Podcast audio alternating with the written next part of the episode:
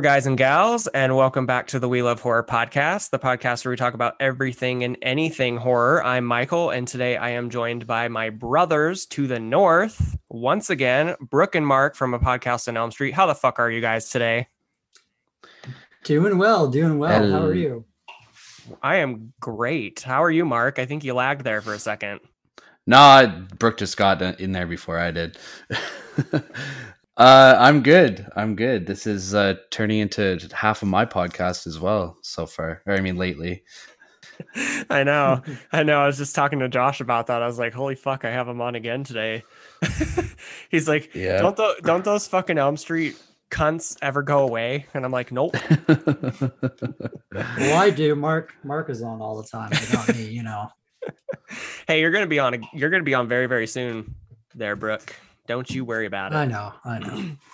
Um, but yeah, I'm really happy to have you guys on today. And we were just talking about before I started recording that this is a very special episode because it is the final episode of season one of the We Love Horror podcast, which holy shit, I can't even freaking believe it. It's been almost a year and a half since I started this podcast now, and it's just crazy how far it's come. So just real excited that you guys got to be on the last episode and the first episode because you guys will be back on in July. So yep. Oh It's yeah. episode season two. I know. Cue the party track. exactly. Um, but yeah, so thank you guys for wanting to come on this final episode of season one. I really appreciate you guys. Love the love and adore the hell out of you guys. Thank You're you. welcome, man. You're welcome. Thanks for having us. Of course. Um, so before we start, do you guys want to uh, plug in your podcast? Tell the listeners where they can uh, listen to you. Sure. So we are a podcast on Elm Street. I'm Marc, one half of it, the uh, the better half of it. Um, but uh, yeah, so we're a weekly horror movie podcast. We every week we just discuss a different horror movie. Um, you can find us on all major podcasting platforms: Spotify, Apple Podcast, Google Podcasts, all that other stuff, whatever, wherever you listen to a podcast. Um, if you go on Instagram, you will see us there as well. And we have a link in our bio for merch, uh, Discord app, Patreon, all that fun stuff. So uh, feel free to check us out. Very nice. Good job, Marc, on that plug-in. Thank you. You're welcome. Always does a good job. so uh what have you guys been up to this week? Have you guys been watching anything good uh doing anything fun? Working like a dog. yeah you were just telling me that that you have uh that you uh, got mandatory like 48 hours a week now? Yeah, my boss decided to tell us on Thursday night that starting this week, uh, she wanted us on 48s and she gave us like a day and a half notice. So we had to figure out how we were going to work an extra eight hours in that day and a half. So it, it's been fun. And uh, yeah, moving forward, it'll be a bit easier to manage because we'll have more days to kind of cover the eight hours. But yeah, these last couple days, like I'm fucking exhausted today, man. But uh, yeah, did you fall asleep while you were taking notes today because you said i'm trying to keep my eyes open and then you didn't answer me for like two hours and i was like he probably fell asleep I fell I fell asleep. thought so Always falling asleep. i know this, Had- fuck, this fucking guy Had a little nappy poo. well are you feeling better and refreshed for the day Mm, refresh? No, a little bit better though. that's good i mean at least you're a little bit better Yeah, at least you can get through the podcast and then you can pass out afterward. So, that that is correct. um, have you guys been watching anything, or what have you been up to, Brooke? What have you been up to? Uh, like with Mark, work's work has been crazy busy. It's just that time of year. Um, but uh, I haven't watched that much. Um, I did watch this documentary on Netflix called Seaspiracy. Oh, I want to watch that. What's that And about?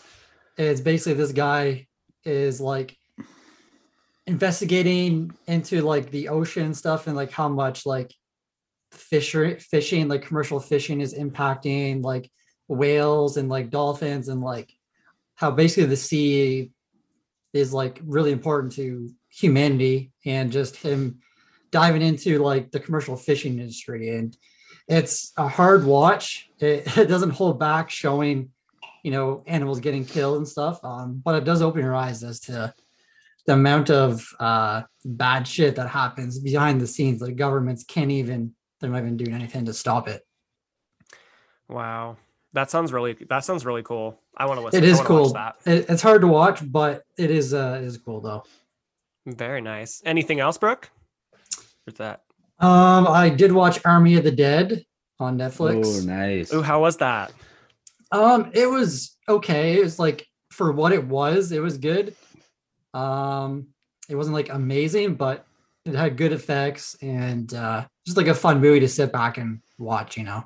Yeah, yeah. I I heard it's like incredibly too long though.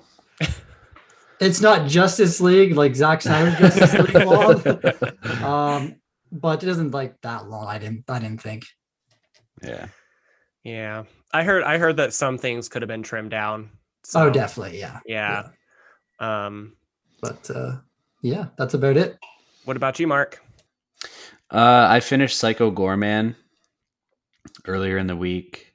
Uh, I talked about it on our podcast that we just did with you, Michael. And uh, I watched Near Dark the other night. That was a first time watch for me.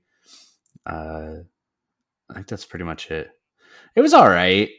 I mean, I'm not a big like vampire kind of person, but it was on. I think it was. I think it, yeah, it was on Amazon Prime, and I just like threw it on just because I never watched it before. So Very nice. Very nice. that's pretty much it, though. And I guess you guys have watched the movie that we're discussing today too. No, I totally spaced on that. I forgot to watch it. Of course you did. Of course. um, as for me, I've, I've been holding back on this all day because uh, you know me, Marc. I'm not good at holding back things. Like I like to spoil things. Like I will tell you one day, okay, I've got something I need to tell you, but I'm gonna wait until it, you know, until the time is. And then the next day, I'm just like, okay, Marc, I'm just gonna tell you. so, um, I went and watched A Quiet Place 2 today. oh, Oh, jealous. I know. Um, and I don't want to get into spoilers, so I'm not because you guys have not seen it. Probably most of the people that are listening to the podcast probably haven't seen it either. Um, but I love it. I loved it. I think I loved it better than the first one. really? Really? I don't want to set anybody's standards too high because I know the first one was amazing and I love the first one, but I really, really love the second one just for the simple fact that it really expands on a lot of the characters in the first one. Like without giving too much away, you get more of a storyline with the two kids. Um, okay. And then you get more characters that come in because they explore the worlds outside of the the house that they were living in in the first movie.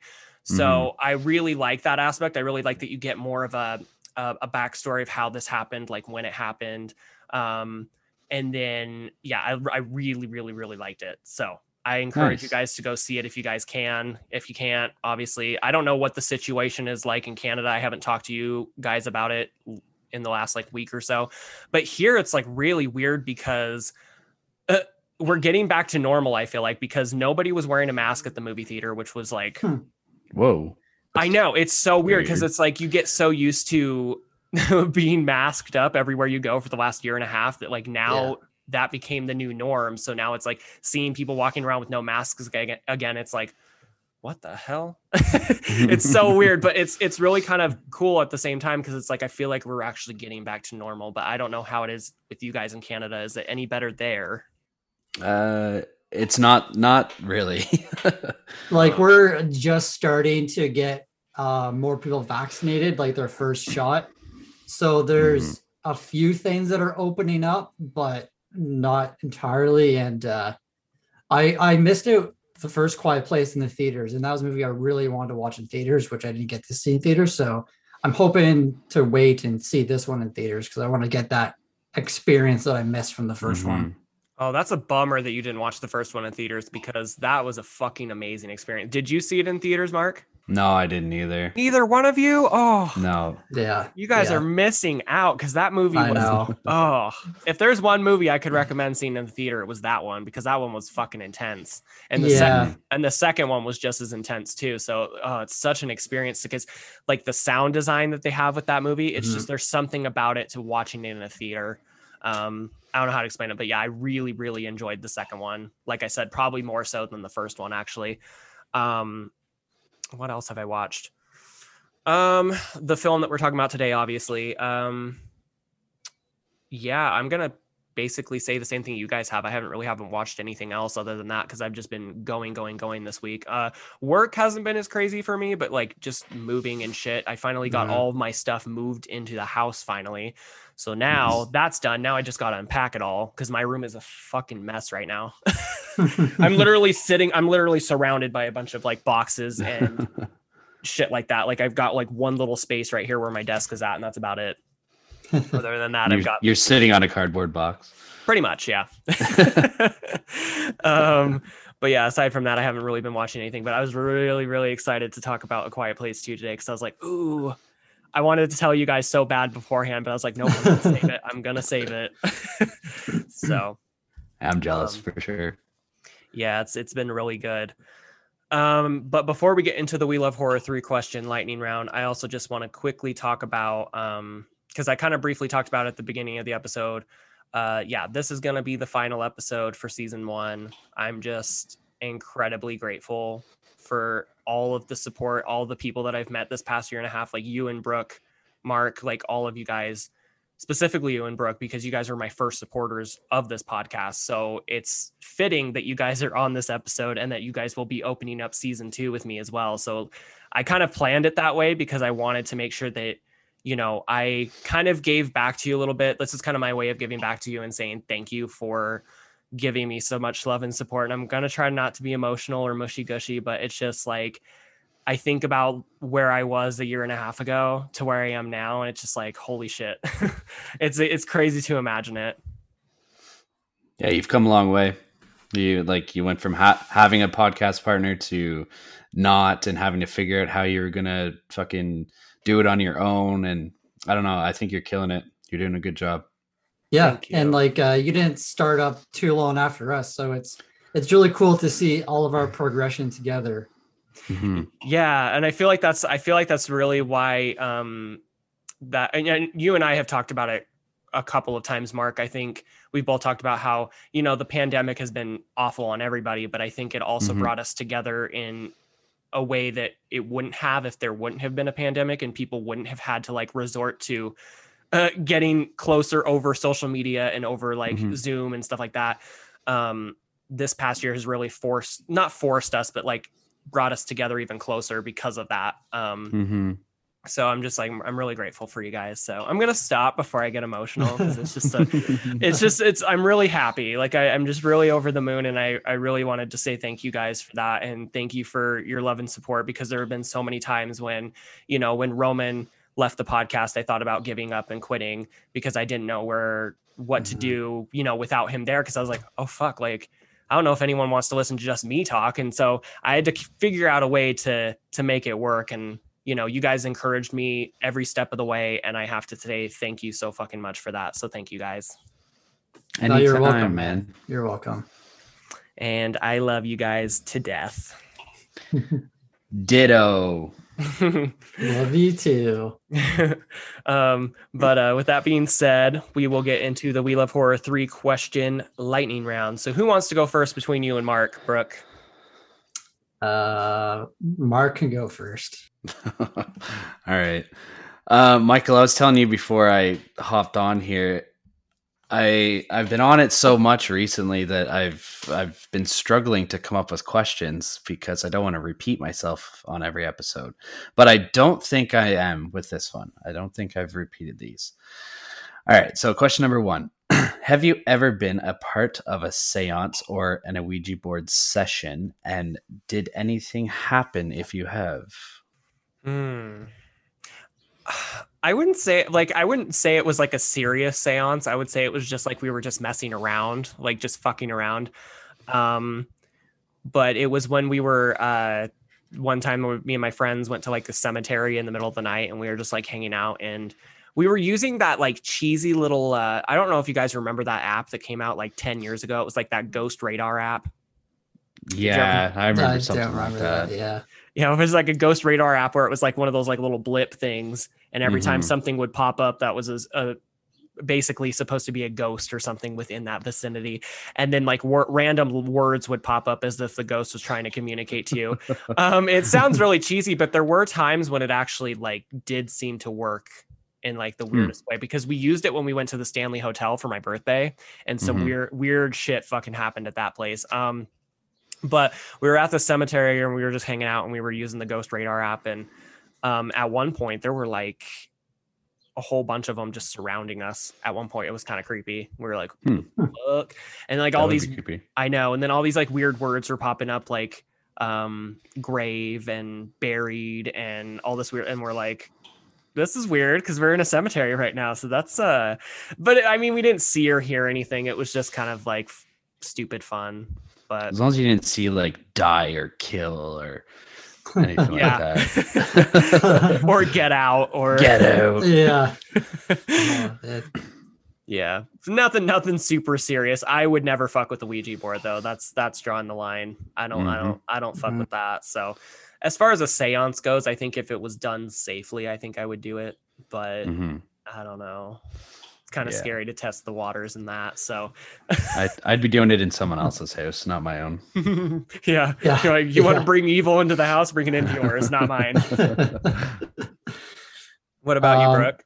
Yeah, we uh, we had a Ouija board as uh, teenagers, and we did use it. And like, obviously, I don't know, like everything that's come out about a Ouija board, like it's you moving it yourself. But uh, we did come up with like this like story about like this little boy that was like haunting our house that died in like a fire or something like stupid like that. and you know, at the time we totally believed it and stuff like that. But uh, yeah. Wow, wow, you're sounding a little like Jemma from Host. You're, I'm surprised you didn't summon a false spirit. yeah. by doing that. That's a little I know. Playing with the Ouija board and making up a story about a false spirit. That's that's some risky fucking shit right there, Brooke. It is. oh man. All right, Brooke. Hit us with your first question. All right.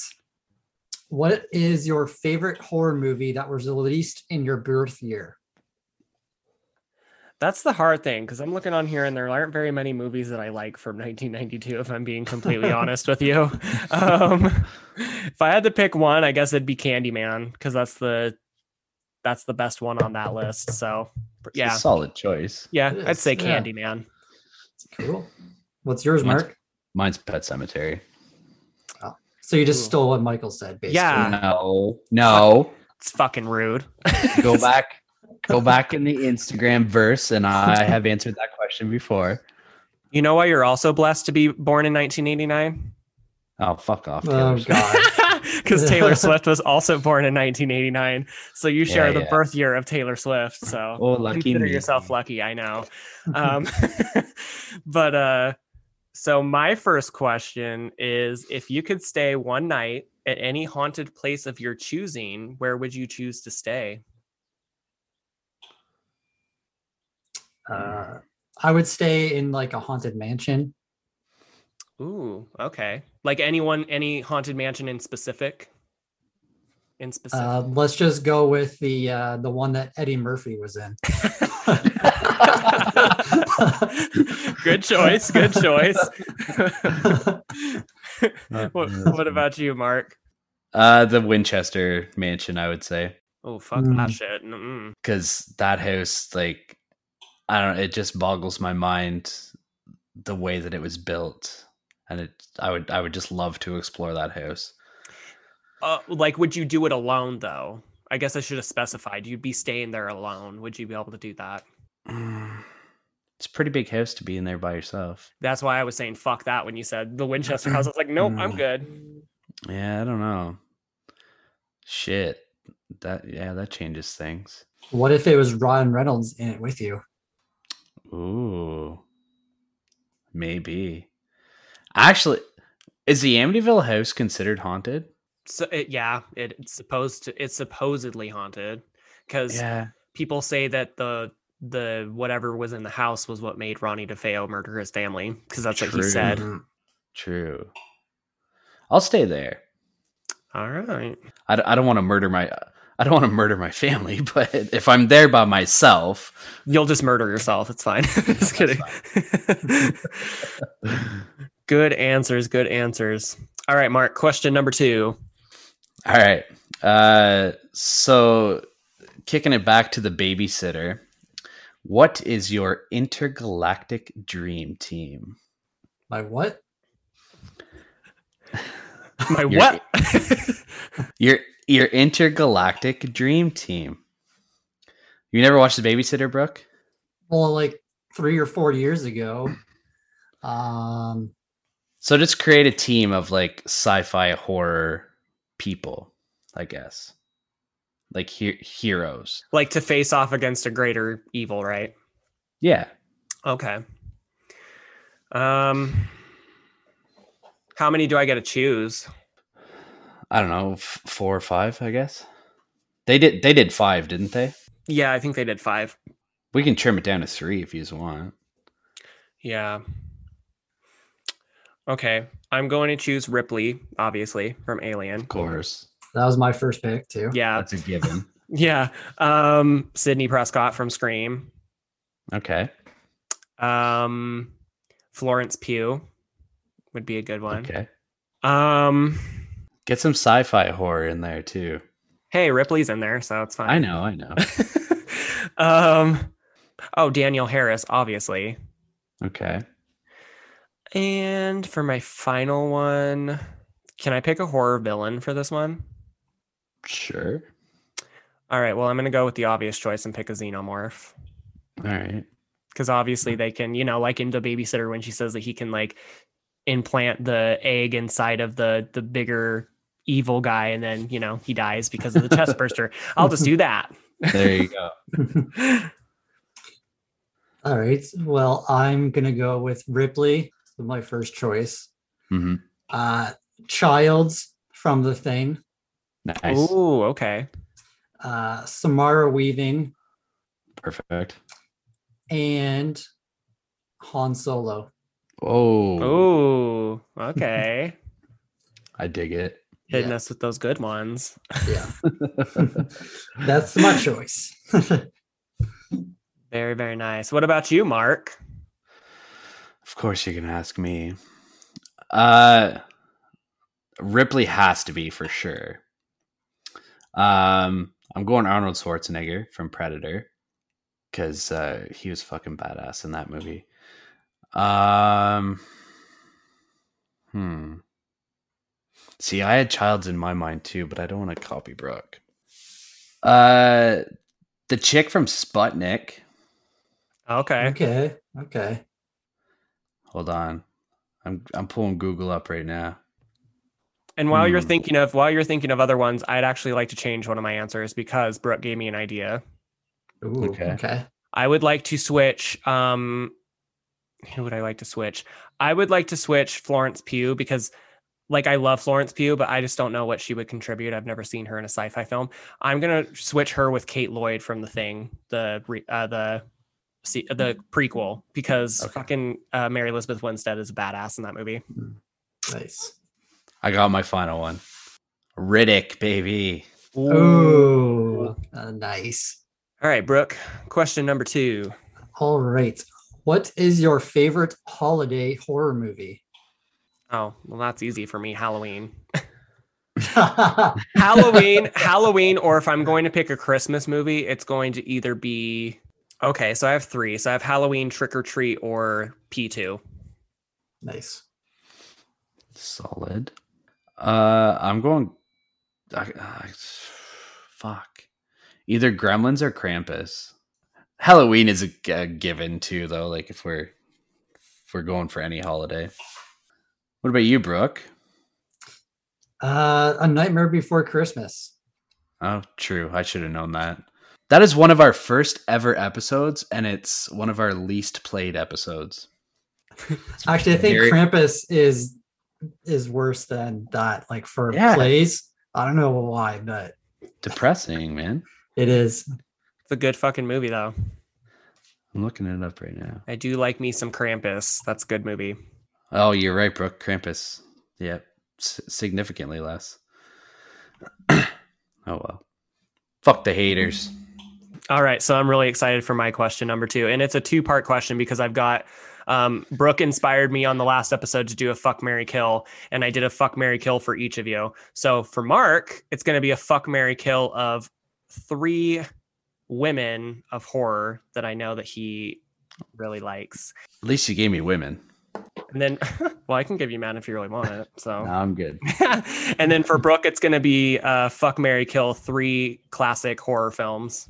So I will start with Marc first. So you got I the option. You got the option between Florence Pugh, Mary Elizabeth Mhm. Winstead, or Emma Webb. Oh, dude, you are not gonna like my answer. Well, you're gonna kill Mary Elizabeth Winstead, aren't you? I yeah, I am. Fuck off. Just kidding. And uh I'll fuck Emma Webb and marry Florence Pugh. Okay, that wasn't as hard as I thought it was gonna be. God damn. You went. I was really, I was really trying to make this difficult for you. Florence Pugh just feels so like wholesome, like, and she like she has her cooking thing on Instagram. I don't know. She's really good at taking care of cactuses. So Yeah, you know, she knows. She'll, you know, she'll take care, good care of you. She can take care of her cactuses. So, yeah, because I'm a prick sometimes. not to mention she's just gorgeous. So, Oh yeah, that too. yeah. What about you, Brooke? Okay, so fuck Mary Kill. I'm giving you three classic horror films. So, Scream, Okay. Midsommar, or Halloween. Mhm. uh, you're gonna get me in trouble for this one. Oh god. I would kill Halloween. Oh jeez. Um, I would marry Scream and fuck Midsommar. I'm Okay. I'm okay with that. I suppose I'm okay with that.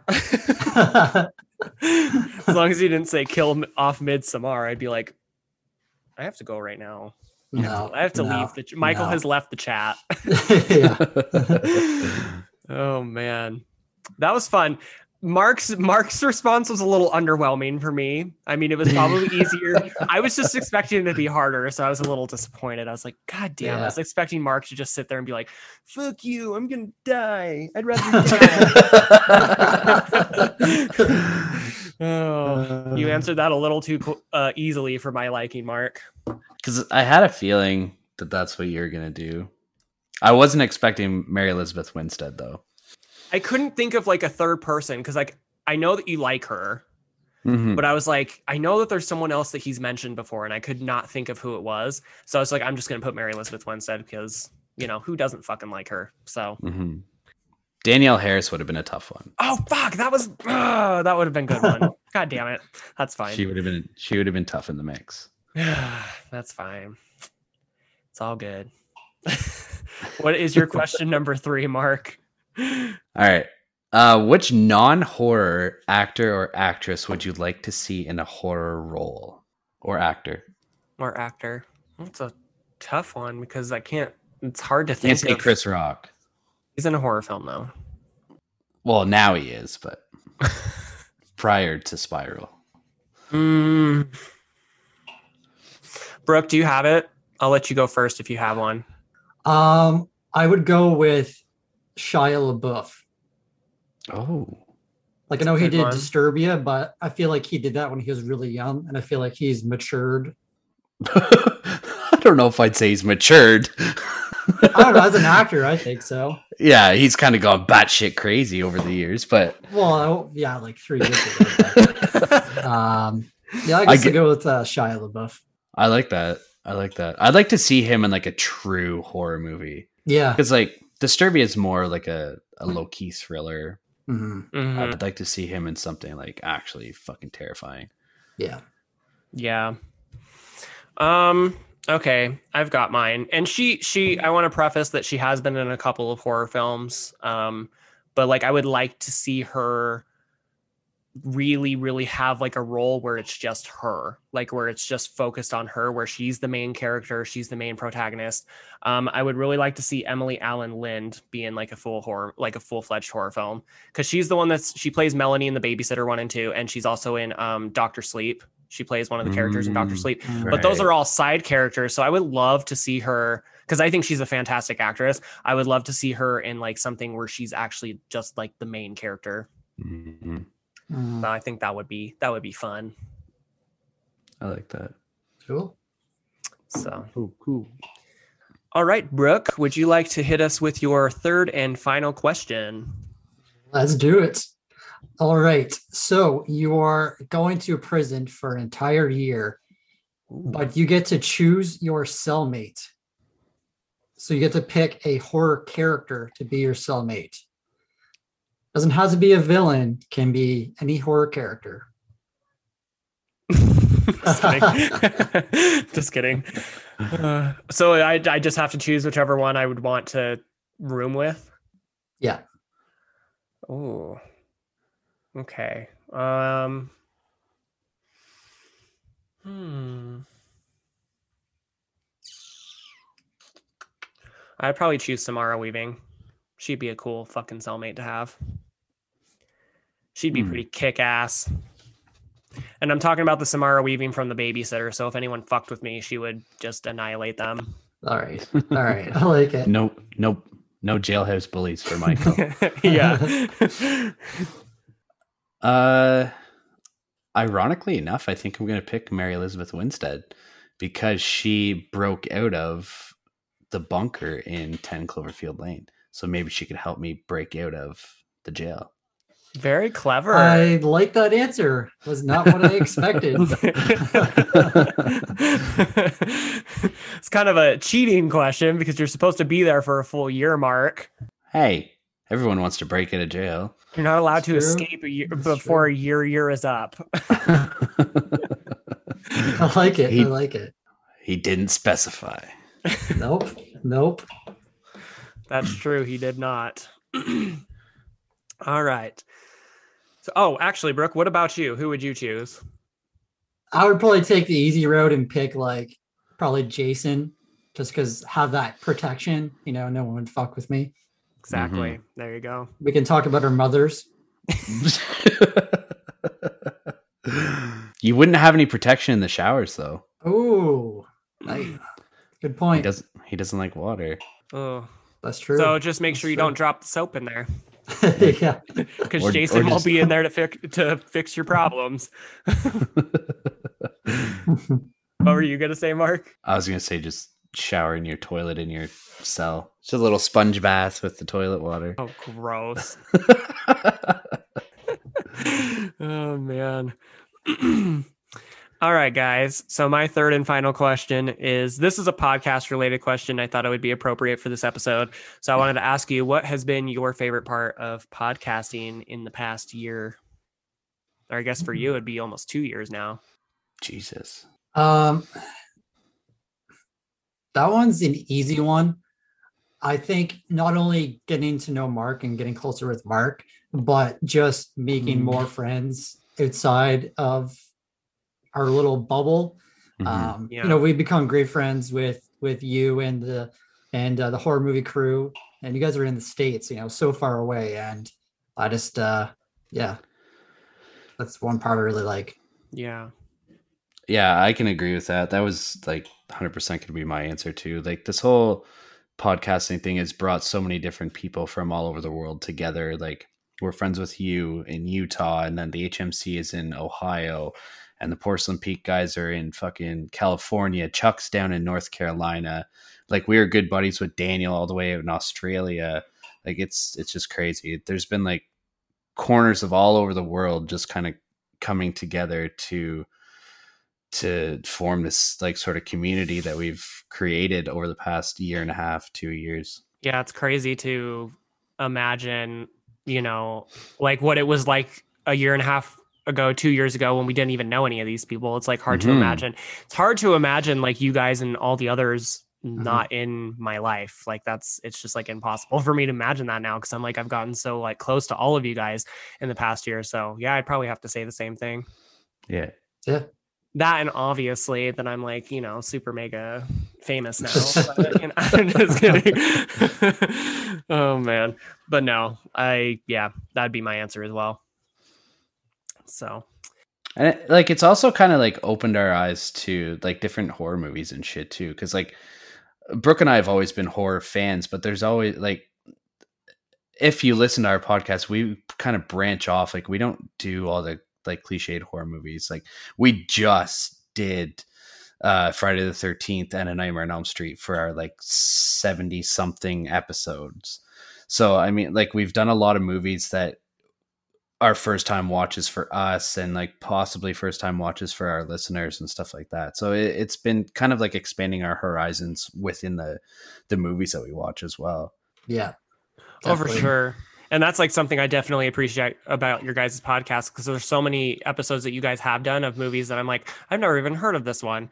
And then I Mhm. listen to your guys' podcast about it, and then it makes me want to go out and listen and watch it. So yeah, I think you guys have like I like the fact that you guys don't go for mainstream horror movies all the time. Like you guys have all these different horror movies. And some of the movies that you've done aren't even like fully horror related either. Like you've done some like Mhm.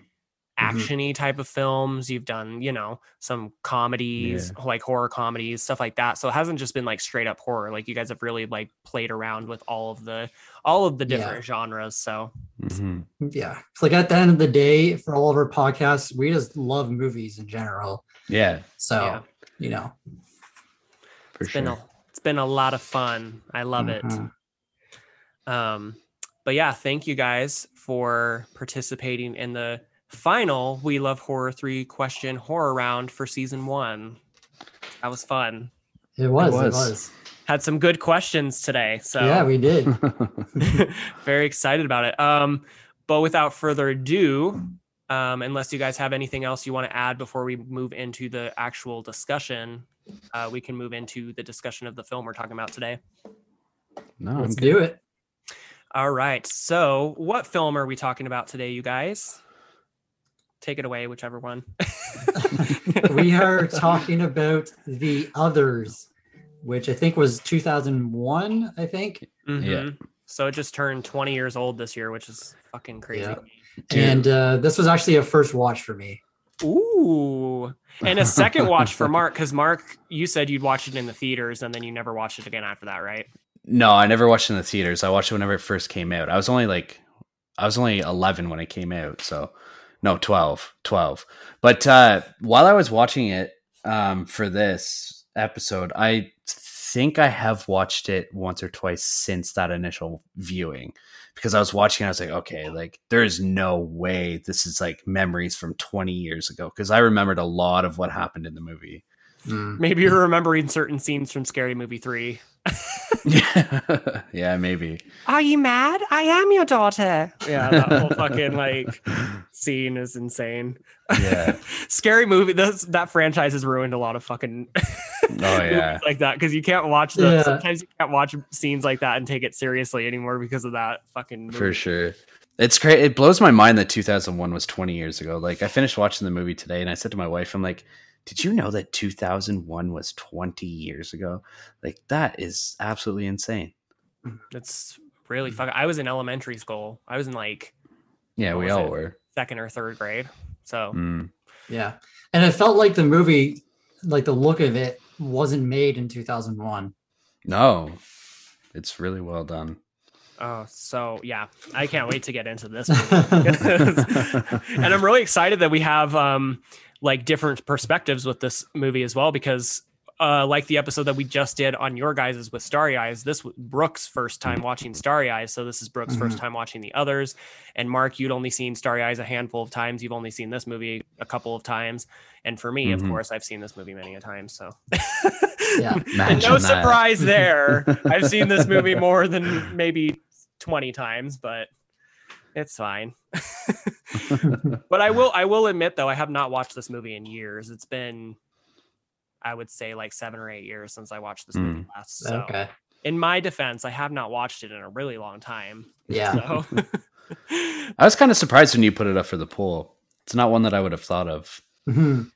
Well, I kind of wanted to go with like a psychological horror film that I feel like is very highly regarded, but not very many people talk about in this day and age. Like, I Mhm. feel like I've talked to a lot of people and I've asked them, like, have you seen the others? And they're like, what's that one? And I was like, it's the one with Nicole Kidman. And they're like, oh, I've heard of it, but I've never seen it. So Mhm. I've heard that so many times from people. And so, like, I really wanted to pick a movie that like hadn't been done before. It was either that or their perfection. And Marc, me and Marc were like mind melding with that one because I said, that was like the first one that I brought up, and Marc was like, "That was the one I was gonna say." And I was like, "Okay, then I'll just give that one to you, and I'll pick a different one." yeah. So, um, but yeah, I I honestly really really love this movie, and I really wanted to talk about it and give it the recognition that I feel like it deserves. That hasn't Mhm. gotten a whole lot of recognition since it came out. So. Um, Yeah. yeah. that's why I chose this one, and I lo- I loved the other choices that you guys picked too. Uh, His House and The Perfection were all really good, and it was kind of fun because we kind of did a, a three uh, a three movie poll instead of the normal two movie. So that was kind of Mhm. interesting. That was really fun to Mhm. do. So, um, but yeah, and it looked like the perfection was going to win because the perfection was leading by like a shit ton. And then all of a sudden I checked it the next day after I went to sleep. I woke up the next morning and checked it, and the others was like way up there. Like people had voted for the others like tenfold. So I was like, damn. Yeah, those were just Michael's burner accounts. yeah, that's just me going in here and be like, all right, there we go. Vote for that vote. Yeah. no, in all honesty, though, I kind of like at the end of the day, I kind of wanted the perfection to win just because like I fucking love that movie. Like, Mhm. Yeah, so I've much. only seen it the once, and it, it's a ride. Holy shit! The ending Yeah, of that man. movie is crazy. it is, it is. Such a mind fuck. Yeah. So whenever we bring it up for the poll again, I would like to talk about that movie with you guys. So I'm going to lock that movie in for you guys because you're special. Deal. Aw, thank you. so um do either one of you want to read the synopsis on here? All right. A woman who lives in her darkened old family house with her two photosensitive children becomes convinced that the home is haunted. Ooh, that voice. Hmm. Very sultry. Are you Ghostface, Marc? no, I no, I don't have a boyfriend right now. Come on over.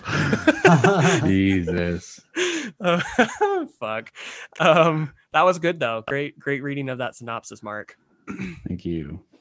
Um, yeah, it was released in 2001. It has an IMDb score of 7.6 out of 10, which is fucking really good. That's good for IMDb for sure. Yeah, Oh, definitely. yeah. Um, and I'm gonna fuck up this guy's last name, but it was written and directed by Alejandro Amenabar. I think that's Hey, how you say it. I think you killed it. Um, and I don't have anything written down for like anything else that he's written or directed because I know nothing else that he's written or directed at all. So I was like, I'm not familiar with any of this. Um, but uh, it stars Nicole Kidman as Grace, and she's obviously a huge actress. Like she's been in a shit ton of stuff. Um, I just put down the stuff that I know her from personally. So Batman Forever, Practical Magic, Eyes Wide Shut, Moulin Rouge, uh, Panic Room, The Invasion, Just Go With It, The Stepford Wives, The Killing of a Sacred Deer, and she's in 14 episodes of Big Little Lies. Is there any other things that you guys know her from that you wanted to mention? Uh, I don't think so. Oh, Days of Thunder. Which which one? Days of Thunder. Oh, I've never seen that one. Oh. Yeah, I haven't seen it either. Oh my god, guys. Uncultured swine. Fucking cold cold trickle. Come on. What about you, Brooke? Do you have anything that you have? written down? uh, that was pretty much it. Uh, she's really good in Big Little Lies. Like I've only seen yes. one and a half season seasons, Mhm. but that first season, holy shit, she is so good in it. So fucking good. She's Oh. just good in everything that she's in. I think Nicole Kidman is a fucking powerhouse of an actress, and like this film, that specifically the others is no exception. Like I think this is one of her best performances. Is Mhm. this film? Um, so yeah, I fucking love Nicole Kidman. Um, Yeah. uh, it's also stars Al- Alakina Mann as Anne, and the only other thing I have her in is Girl with the Pearl Pearl pearl earring. I can I can't talk go. today, you guys. Um, The girl with the pearl necklace. yeah. Um, James Bentley as Nicholas, and he's in the life and death of Peter Sellers, and he's in Nero. And so these kids, these two kids, didn't go on to do much acting after this film. Like they're not in a Which- whole lot. Blows my mind because they were so Yeah. fucking good in this Yeah. movie. I know, I know. Crazy.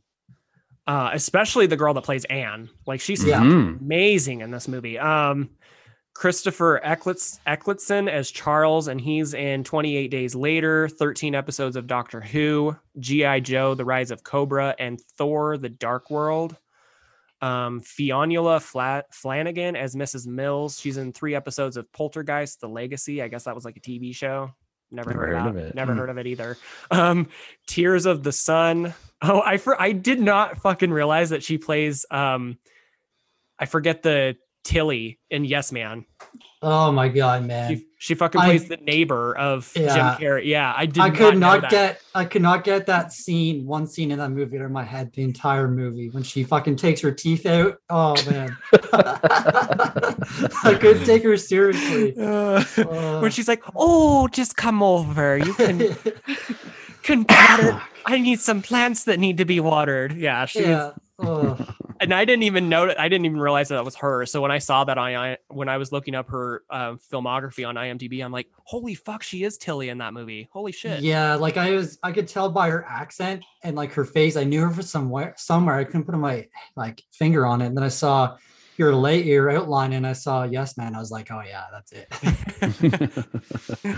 yeah, and then she's in uh, seven episodes of Lost, which I've actually never seen that show. Me either. I didn't finish it. Is it I good like though? a, uh it was like the first few seasons were good, but then it just kind of got confusing. Gotcha. Gotcha. So we have Eric Sykes as Mr. Tuttle, and he's in Harry Potter and the Goblet of Fire. And he's, I thought this was really funny. He's in 226 episodes of Teletubbies. He does a voice for something. I'm not really sure. I never really watched that show, but I found that hilarious. That's hilarious. That is funny. I was like, missed I- that whenever I was reading through the outline. Yeah, that show fucking scares the shit out of me. I don't like it. So It's very weird. Yeah, I'm not not a fan of it. The only thing, the only thing I remember from it is Tubby tested when they like have the little Yeah. when they have the little vacuum come and suck that purple shit up. I don't fucking know. So, weird show. It was very weird. Yeah. Um. Anyway, uh, Elaine Cassidy is Lydia, and she's in 13 episode of episodes of Harper's Island. She's in The Loft, and she's in a Coldplay music video, "The Scientist," which is a Hmm. fantastic fucking Gold- Coldplay song, if I do say so myself. hmm I don't know if you guys like that song or not, but I'm not a huge Coldplay fan. Me either. just kidding.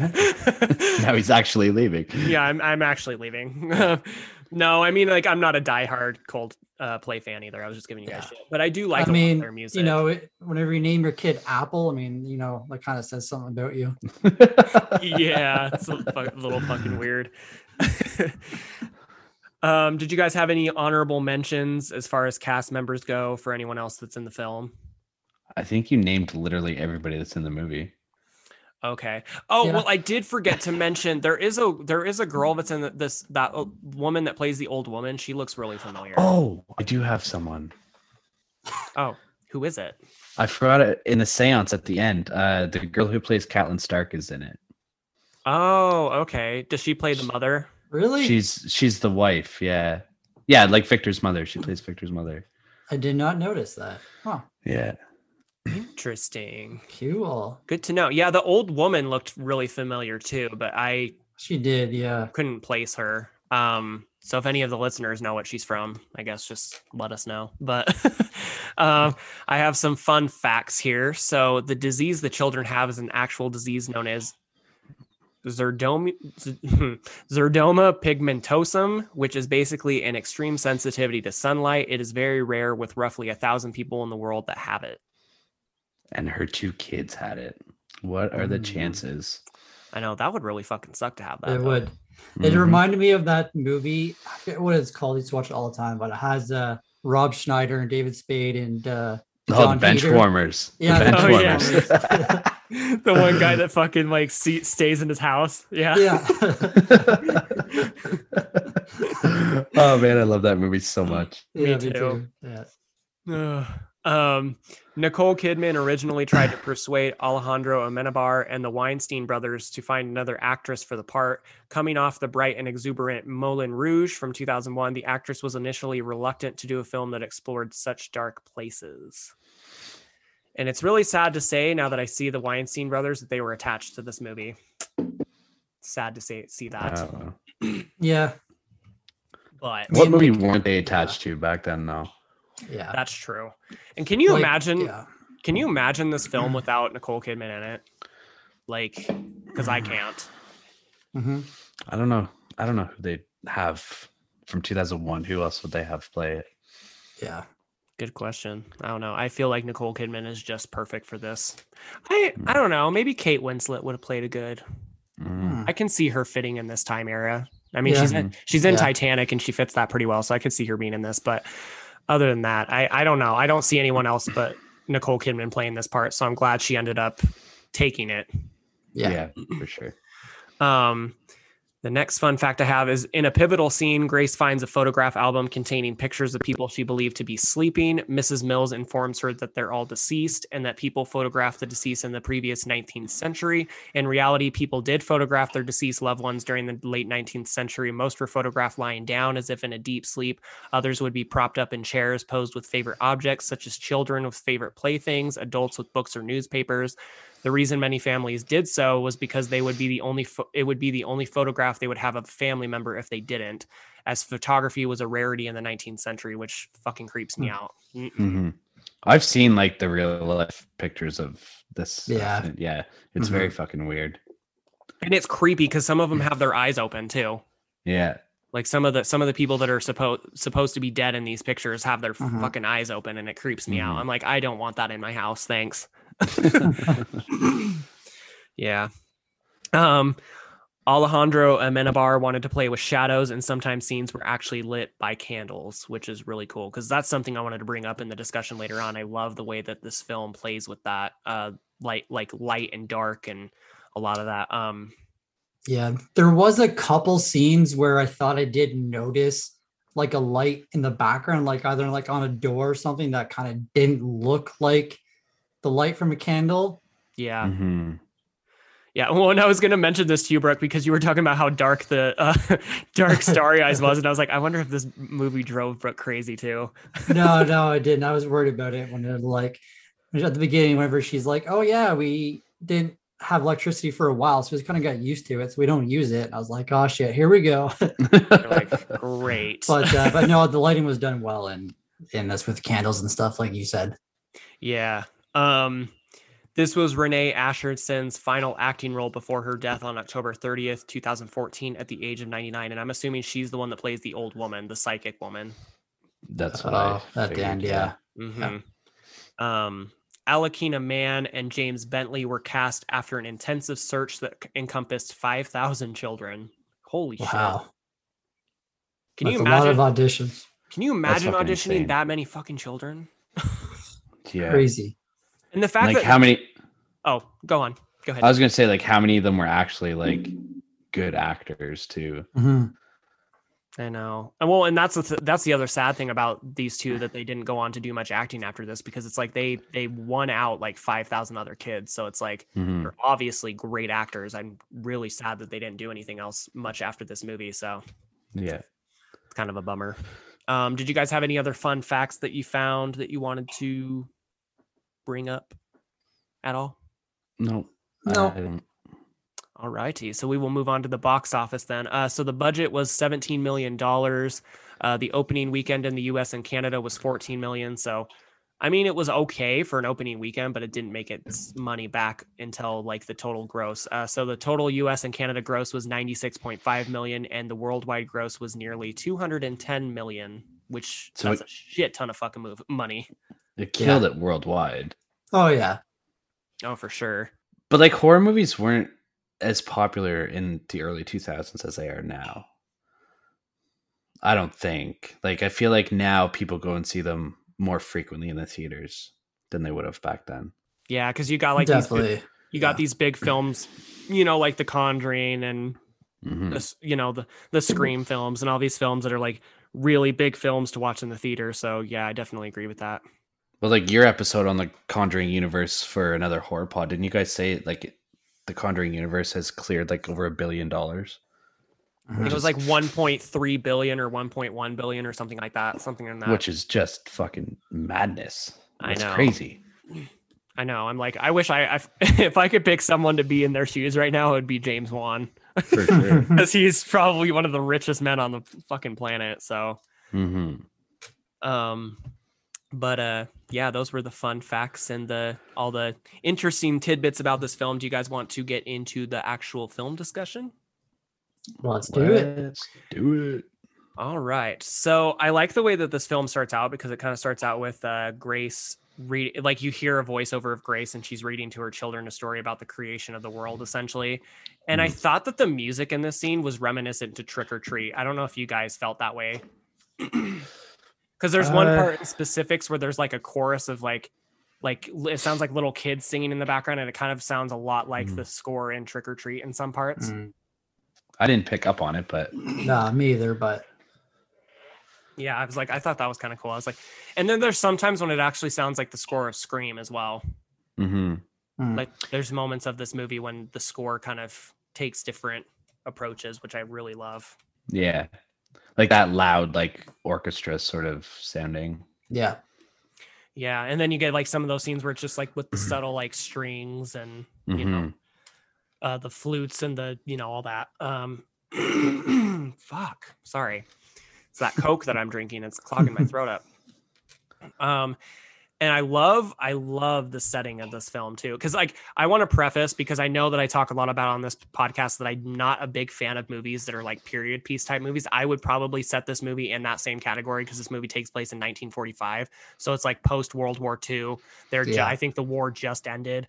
Mhm. Um, and normally I don't like movies that take place in like older eras, but I really, really love this movie. Uh, and I love the setting of this film because you see the um the the estate. You get this beautiful wide shot of just like the estate Mhm. on a. It's like next to a lake or a pond, and um you hear like you all of a sudden just hear Grace scream, which kind of just like jarring because you see this Mhm. Yeah. peaceful, you see this peaceful looking like mansion set up on this hill and it's kind of surrounded by fog and then you just hear like this blood curdling scream that just kind of like pierces through that like peaceful morning type of setting um and god nicole kidman has a great scream too yeah, She does Yeah. actually. I was surprised at that. like her scream actually literally sounds like she's being murdered or something Mhm. Even like later on, like she starts yelling at like the the servants and stuff like that, and it's just like, God damn, like she Yeah. is killing it in this role. yeah, Yeah, yeah. Well, and I, I love what I love how like she has this like horrifying nightmare, which ends up like coinciding with the ending of this film, which I like because it Mhm. starts out with that, and then you know she wakes up, and this is when you get introduced to the the housekeepers that are coming to take care of the house. Uh, it's Mrs. Mills, Mr. Tuttle, and Lydia, and they just show up at the front door. And I love how Mrs. Mills like the first thing she says to Mr. Tuttle, she's like, "Mr. Tuttle, your hair."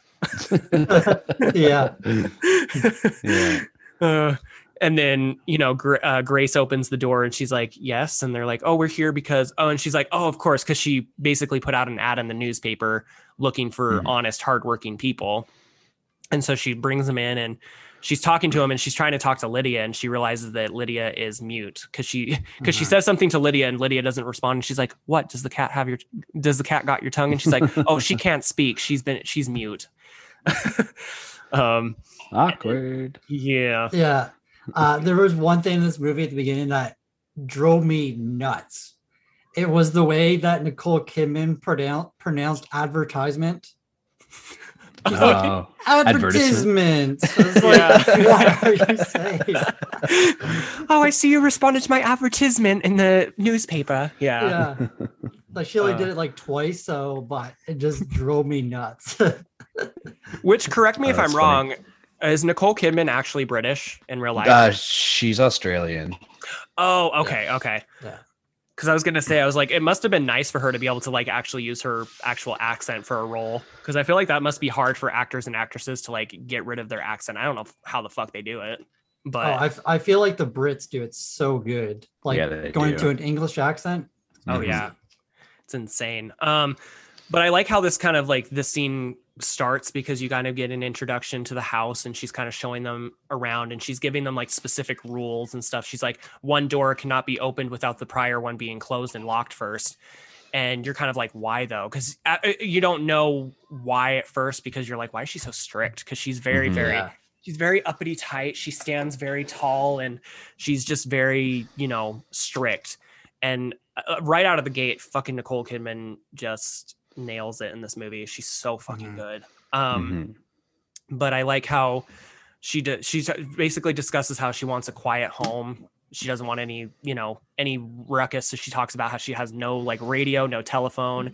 And then she talks about how like the nazis kept or the germans kept shutting off their power. So they just got used to living without it. So basically they have no power in this film which i could not live in this estate if it was always dark like that because like this is what this is like the No. one thing that i love about this film but i also hate about it because if there's one thing about me that i know about myself is like i like rooms with lots of light hmm like when I have my own house, I want to have a house that has lots of windows, lots of daylight because it depresses me to have like a dark house. I can't handle Mhm. it.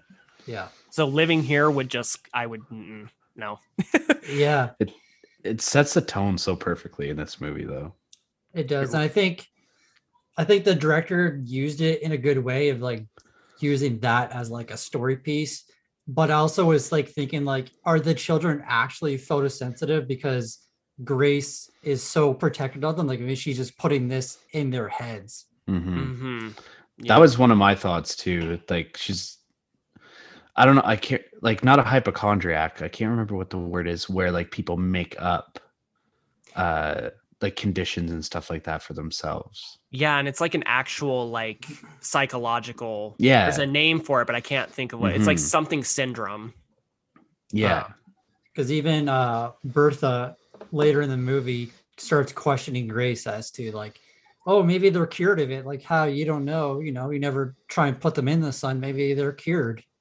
Yeah, exactly. Yeah, that's that's really interesting that you guys brought that up because um see, I don't remember exactly my thoughts on this film the first time I watched it. Obviously, I probably didn't pick it up because I was really young the first time, but yeah, like I noticed that the more more I watched this, I was kind of like that would be kind of cool if it like that it takes that it makes you think that it's going to take that route where she's basically shelter because she shelters her children. Like they Mhm. even talk about like when you know sometimes they want to leave and she's like uh, well why would you want to leave you have everything you have right here like you have me and the house and all this stuff it, it just makes it seem like she's very intent on keeping her children in this house and never letting them out kind of a yeah. thing Yeah. so Going, going back, it, it's Munchausen syndrome. that's it yeah Oh, okay. I thought that's what it was, but I was like, I'm not gonna butcher it if I don't know how to pronounce it. So I couldn't remember if it was Stockholm syndrome or that, but yeah, it's Munchausen. Yeah, I think Stockholm syndrome is the one where the hostage falls to the hostage taker, correct? Mhm. Yeah. Yeah, I was also thinking like, why does Grace need to hire a nanny? Because she just like literally sits around all day and does nothing. she Yeah. like she like At one point, she things. just yeah, like one point she just looks bored as hell, just sitting there. yeah, Pick up a mop. pick up a mop, pick up a fucking duster. What else? What are you doing with your life? Well, and she Make also your kids some lunch. Yeah. Well, and she also talks about how like her um the the servants and stuff just up and vanished out of thin air. Like one day they were there and then the next minute they were gone. Like the next day they just left and there's no one there. So she that's why she wanted to look for honest, hardworking people, you know, to take care of this house. hmm And she insists on like showing them around and Mrs. Mills is like, "Oh, that's not necessary." And she's like, "But it is necessary because you don't know if you're going to run into a couch or a, a table or even my children playing hide and seek." And she's like, "I don't understand what you mean." And I feel like as an Yeah. audience member, you're kind of confused too because you're like, "Why would she need to? why would she need to know her way around if it's going to be lit during the day?" You know what I mean? hmm Yeah. and that's that's when that's when you find out that the kids are photosensitive to light because she introduces the children they come out and this is anne and nicholas yeah i kind of like how in this scene grace is basically explaining this condition to mrs mills like she's like the doctors couldn't figure out like a cure to their condition and she asks them what it is and or she asks her what it is and she's like they're photosensitive to light if they even get you know if there's any light brighter than the candle because she's holding like one of those little old candle light things. I forget what they're called. Uh, Oil. kerosene. Like an oil lamp or something. Yeah. Yeah, yeah. And she's like, if they're exposed to any light any brighter than this, like they'll start getting, you know, blisters and then they'll eventually suffocate, which Mhm. is really fucking scary, actually. yeah. That would Yeah. be awful. The one thing that I didn't really understand in this was the whole door thing. Like I know she does say it at one point, like she doesn't want the light to come in, but if the curtains are closed in all the rooms, why does she have to close the door? I think it's probably just. Well, I think it's probably just a habit that she's had to condition herself to because it's like, so yeah, I mean, not it- there. There are times when she doesn't have to open and close the doors, but you know, Mhm. what if she didn't get into the habit and one day she just opened a door and the sunlight just happened to be in or something? And Yeah. I think I think it's more just a discipline type thing to help herself remember to keep the doors locked at all times when the chil- children are in one room to keep them in one room and make sure that they're not going to get out through another one. Yeah. Yeah. I think it's honestly just kind of her just condition her, conditioning herself to it so that she remembers to do it. hmm That Um, makes sense. but I like how you get like subtle little hints of the events that happen in the in the at the beginning of the film that we don't quite know about yet. Um, because the children like they're sitting at the table and they're eating breakfast, and I love, I fucking love the character of Anne. Like she's Mhm. so she's such a brat, but she's funny. Like I think Mhm. she's really really funny in this movie because she's talking about her first complaint is talking about this this toast tastes weird. It tasted better when the other people were here, and she's like, she's like, why does it taste weird? She's like, because other people made it, and now I'm making it for you. And Yeah. yeah, and they're yeah, talking. whenever whenever they first get separated, uh, and to do like their like I guess Christian like lesson or whatever it is, and uh, she's like, "Okay, we gotta separate you guys," and they're like, "No, no," and then um, Nicholas is like starts crying and the answers like making fun of him. Yeah, It's 'cause- like you guys just said you can't be away from each other. Now you're making fun of your brother. Yeah, because he's like, he's like, give me a kiss, and she's like, give me a kiss, give me. A kiss. She's she played like the perfect big sister. she really did, yeah. Um, but I like how they're sitting at this table and they're kind of talking about how you know all the other people left them, and uh, she asks Mrs. Mills, she's like, "Are you going to leave us too?" And she's like, "No, of course not." And she's like, "That's what the others said too, but they ended up leaving." Mhm. and then Mm. they're like just like dad and then um that's when you find out that because uh anne says something about like that's when mommy went mad yeah, and um nicholas is like that's not true and they start arguing and stuff and you Mhm. get like the inter you and then uh grace enters into the room and she's like i need to talk to you for a second. So she pulls mrs mills out. Oh my god. and she's like she she basically confronts mrs mills because she's like um the postman didn't stop by to pick up the mail so how did this letter if this letter didn't get delivered which means that uh my ad never went out in the paper how the hell do you know about this? Like how do you how the hell did you know about coming here? Yeah, and mrs mills like explains about how she just kind of happened to stop by to see if they needed help and you find out a little bit more about her backstory later but right now that's kind of really all she says and uh she- yeah like at this point i was just thinking like what how does grace just allow her to keep being in this house? Because i think bertha says like oh yeah we used to work for this house like run mhm. this house. So it's like why doesn't grace you know kind of get freaked out I feel like Miss. Oh, you go, Marc. I was gonna say like this part kind of drove me crazy too. Like this is like almost like a glaring plot hole. Cause like Brooke said, like a you're not gonna let these people continue working in your house. You have no idea who they are. But I guess back then I, they would have just been answering an ad in the newspaper anyways. So you chances are wouldn't know the people anyways. But I mean, it's just it. I feel like they could have made s- a such like such a better reason for them to show up. Like not oh we just happened to stop by to see if you needed help. Like a house like that, a house like that, chances are they're already going to have servants and gardeners and nannies and stuff like that. So I mean, I feel like they could have used some better excuse than just stopping by. Yeah, I mean, I get, I get what you're saying. Like, I, I feel like if this was, if this was watching it on your first watch, you would, you would have those thoughts. But I feel like once you know the reason why they're there in the first place, it makes sense. Yeah. Well, yeah, Yeah, of definitely. course. Yeah, definitely. At that moment, I was kind of like, "What the fuck?" But then the ending, it kind of doesn't answer those questions, but it kind of like allows that to kind of like not be a plot hole anymore.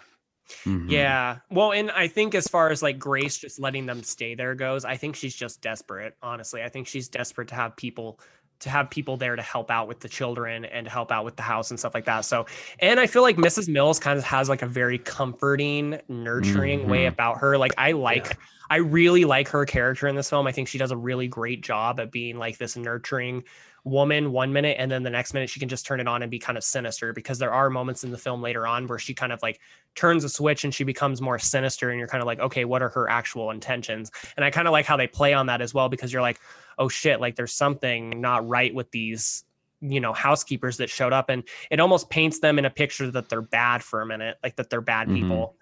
And then you know but uh I don't know. I think as far as like her letting them into her house even after like this confrontation with Mrs. Mills, I think it's just because she's just desperate to have people there to help. And Yeah.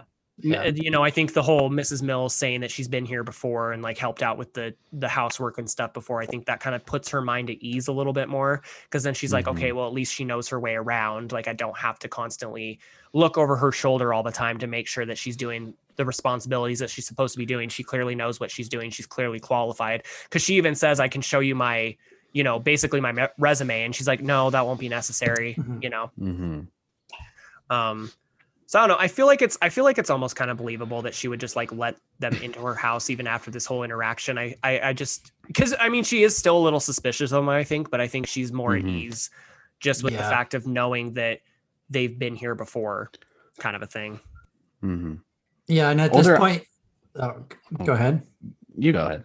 All right. I was gonna say, like at this point, you you know that her husband is gone to war, and you don't know like if he's dead or if he's just gone for war. So she's definitely looking for help, like with her kids, because she's clearly going crazy without her husband here.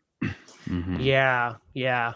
And like I like how this house plays such a character of what it's like to live in isolation and live because I almost feel like this house is a manifestation of Grace's own mind. Like she's Mhm. going crazy and that this house is kind of just like feeding on that. It's like it's constantly dark because she has to keep it dark for her children. It's a huge fucking house. She's living there with just the three of them, you know Mhm. um, she's constantly isolated. She even says a line later on where it's, she says basically like I'm starting to feel isolated from the world because Mhm. you know there's just this fog that's constantly surrounding this estate, and she she doesn't feel like she's in contact with anybody. So I feel like this house really, really they did a really good job playing, making this house a, a character in itself as well. For sure. Yeah. Mhm. So I was gonna say like she doesn't have any means of travel either. Like she doesn't have a car or anything, which I didn't notice. I didn't notice until later on, whenever she goes on her little walk.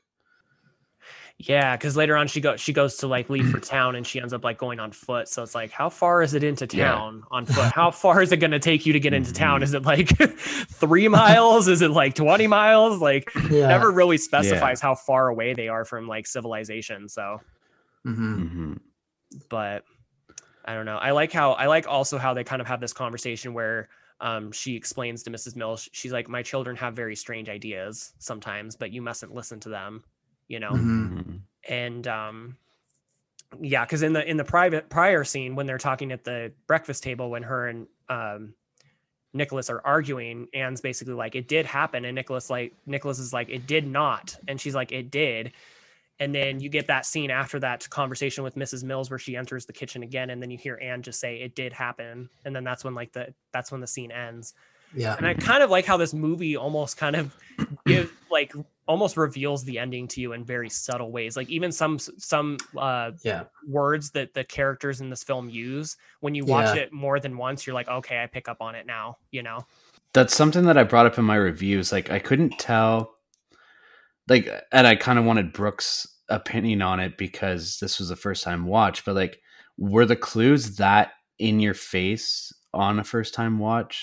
Because like I found as I was watching, like I knew the ending in a like in a sense. Like it's been so long since I've watched it, so I couldn't remember specifically what happens, but I knew like what the twist was and everything like that. Um, so watching it now, like all the hints that are throughout the whole movie, I was like, oh my god, like it, it's so obvious once you know what the ending is. Did you find that? Like, did you find that those hints were? No, I didn't. Throughout? I didn't see like the ending really coming at all. Like, yeah, there's a few hints like with like the curtains and then locking the doors. I can kind of Mhm. see because like the house is for sale at the end. Like, I don't want to get right the ending, but that those little things kind of did hint to something. But the one I kind of figured out was, uh, which a scene we'll get to in a bit. But whenever she goes to town, she sees her husband. Like I Mhm. knew that he was dead and he was probably a ghost. Even whenever he says he has to leave again, and then she says, "Oh, I loved you." I was like, okay, so he's he's dead and he's a Yeah. ghost. But I didn't really Mhm. catch on to if she's a ghost as well. So yeah, I didn't really give away too much of it. I found. Well, I'm glad that it, I'm glad that you didn't see the ending coming because did that did that blow you away? Did the ending of this film blow you away, Brooke? Yeah, like both both twists at the end. Yeah, blew me away. Yeah, He texted me and he's like, "Oh my god, that ending." yeah, Yeah. Yeah. I, I remember the first time watching this film and I remember I remember the ending very clearly. Like I don't remember a Uh-huh. whole lot of like my first watch, but that ending Mhm. stuck with me. yeah. Um, I almost feel like they kind of almost pulled a sixth sense in a way, but like I feel like they almost did it better in this film, to be honest with you. There was like one scene, um, Yeah. like whenever Victor the ghost first just gets introduced, and Nicholas and Anne are sleeping in their bed, and Anne keeps saying like, "Oh, Nick or Victor keeps opening the curtains," hmm and then I was like, at that scene, I I knew that it was Anne that was actually doing it. I thought because I could see her like giving up from the bed and like opening the curtains and stuff. Yeah. So I kind of thought like Anne was just kind of fucking with Nicholas at that point yeah. and Victor wasn't actually real, but I Yeah. mean, you know how that turns out. Yeah, well, and I love in this. I love in this next scene. They're kind of sitting around this table and they're reading um, a story about how like the Romans kill, like beheaded these kids for believing in Jesus. And when she gets to the part where she's like, where Nicholas is like, and the Roman emperor was enraged in order to have their heads cut off, and starts laughing. she's like, and then Grace Yeah. is like, is something funny? And she's like, well, I think those children were really stupid. Yeah. And I like how There's something. Oh. I was gonna Uh, say I I just like gonna say. you Go go. ahead, you Marc. go. okay. I was gonna say I like how this scene also plays into the end whenever Nicholas is asking his mom about or the mom asked him like, okay, what are the four things of hell Mhm. and where do children go when they die? I like how they Mhm. brought that into the end of the movie. Yeah, which is terrifying because I'm like, fuck, these kids are like, like eight, nine years old. Like, I don't want to hear. I wouldn't want to hear about that when I was a kid. I wouldn't want to hear about where I'm going to go if I'm not a good kid. Like, that's scary to me. Like, when she's talking about like, just imagine like you being stuck in this place for all eternity, and I'm just like, Yeah. Thanks, I'm good. And like with the whole war thing, whenever uh Grace says, Oh yeah, the goodies go here and the baddies go here, and the kids ask, Well, who are the goodies and baddies? Mhm. And Mhm. you know, war does technically have a good side and bad side, but you know, there's some movies where they show like, you know, the bad side when they capture like a young kid who is just doing what he's told. So like he's not a bad person, he's just fighting for the wrong side, possibly. Yeah. And that like begs the question because it's like, what is the good side and the bad side? Because it's like, you know, from our side, we're obviously, we obviously feel like they're the good guys, but they feel like they're the good guys on their side. So it's like, I said like they're both sides are fighting for what they feel is right. mm, yeah. Mhm. Yeah. Well, and I love how they like discuss like all the four, you know, like Brooke was saying, all the four hells, like the hell where the damned go, purgatory, the bosom of Abraham where the just go, and limbo where children go. And like then she Mhm. explains to them, she's like, Do you guys understand now why they told they uh told about their love, like confess their love of Christ? And the children are like, Yes. And then they're like, okay, she's like, and then I want you to read this lesson. And Anne's like, can we go play? And she's like, you shall not until the lesson is done. Yeah. and then she's like, as a matter of fact, I think I'll have you guys uh, read this in different rooms. and then this is when and i love i love the line uh, that nicole kidman gives to nicholas when he's like what if we see a ghost and she's like will you tell the ghost hello and then you get back to studying Yeah.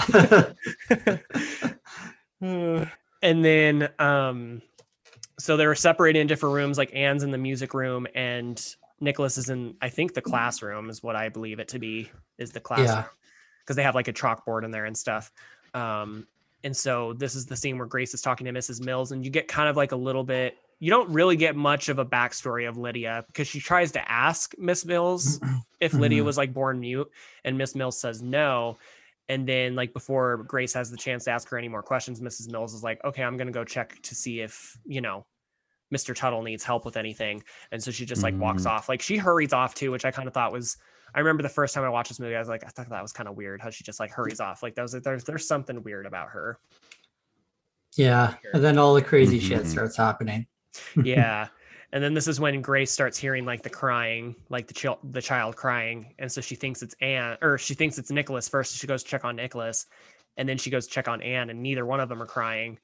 And Yeah. this is when i think that the actress that plays anne's acting is really good because this is when she gets into the argument about um victor because she's like she's like oh so i just imagined it? Because she's like i wasn't crying. And she's like oh so i just imagined she's like no it was victor. He keeps Yeah. yeah she's like he keeps crying because he doesn't like living here but he can't he can't he's not allowed to or he doesn't want to live here but he doesn't have a choice and she's like he keeps saying that it's his house he's such a spoiled little brat and she's like and she's basically calling out Anne out on her shit like saying that she's lying she's like if i told you i was crying i would just tell you and she's like Yeah. she's like quit lying and she's like i'm not and like her their acting in this movie is so good Yeah. Mhm. It was.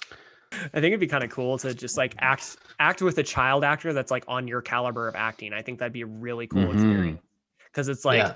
obviously sure. Nicole Kidman is way older than this child, so like to see a child like on the same level of acting as you would just be such a cool experience. And I like how she's like. So how do you want to explain to me how somebody came in and out of this room with it being locked and then she sees that the door is like standing wide open Yeah. and Mhm. this is the next scene when she's like screaming at the housekeepers because she's like i specifically told you there are rules in this house. This is this house is basically like a ship. The sh- the water has to be contained or the light has to be contained just like water. And she's like i already discussed that the one door cannot be opened without the other door being closed. She's like is that that is that that hard to understand? And she's like which one of you was it?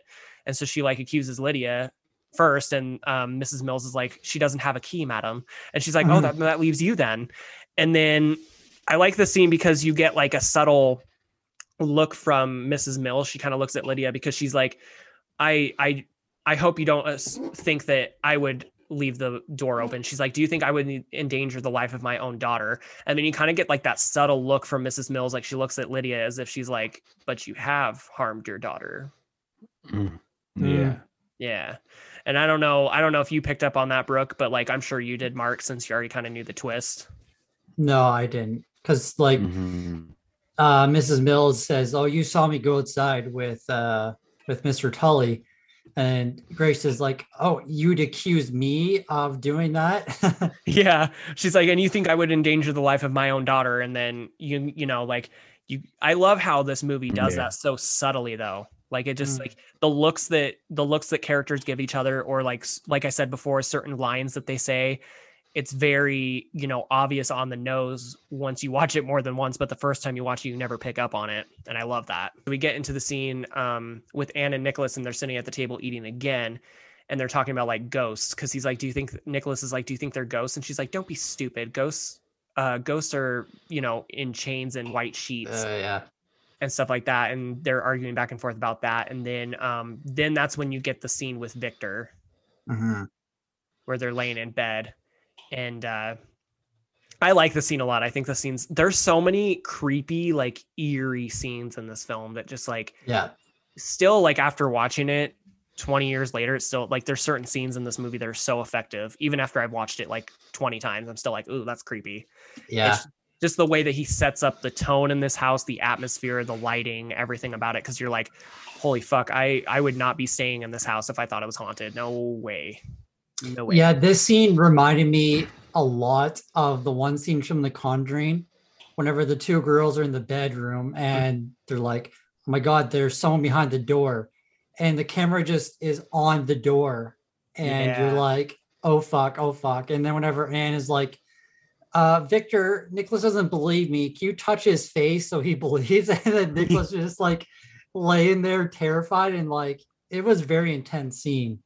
Yeah. Well, and it also you brought up the scene from The Conjuring. I think this scene also reminded me of The Conjuring too, because the scene where um they're laying in bed too, and uh, the one character of Janet is like talking to herself, like she's making the Mhm. different voices, and that's kind of what I feel like Anne is doing in this scene. Like she, but I feel like the when you know the twist, you know that it's not Anne that's doing the other voice. It's like it actually is. I feel like it actually is Victor that's talking. And then I think I'm pretty sure because you see this. I love the shot that you were describing where it shows him with his back against the to the window and you see Anne go and shut him and then you hear someone else go and open them again and I'm pretty sure it's Victor that opens them. yeah, But you can't really tell because like you said you thought it was Anne the first time. You're like, yeah. but I'm pretty sure it is Victor that opens them back up.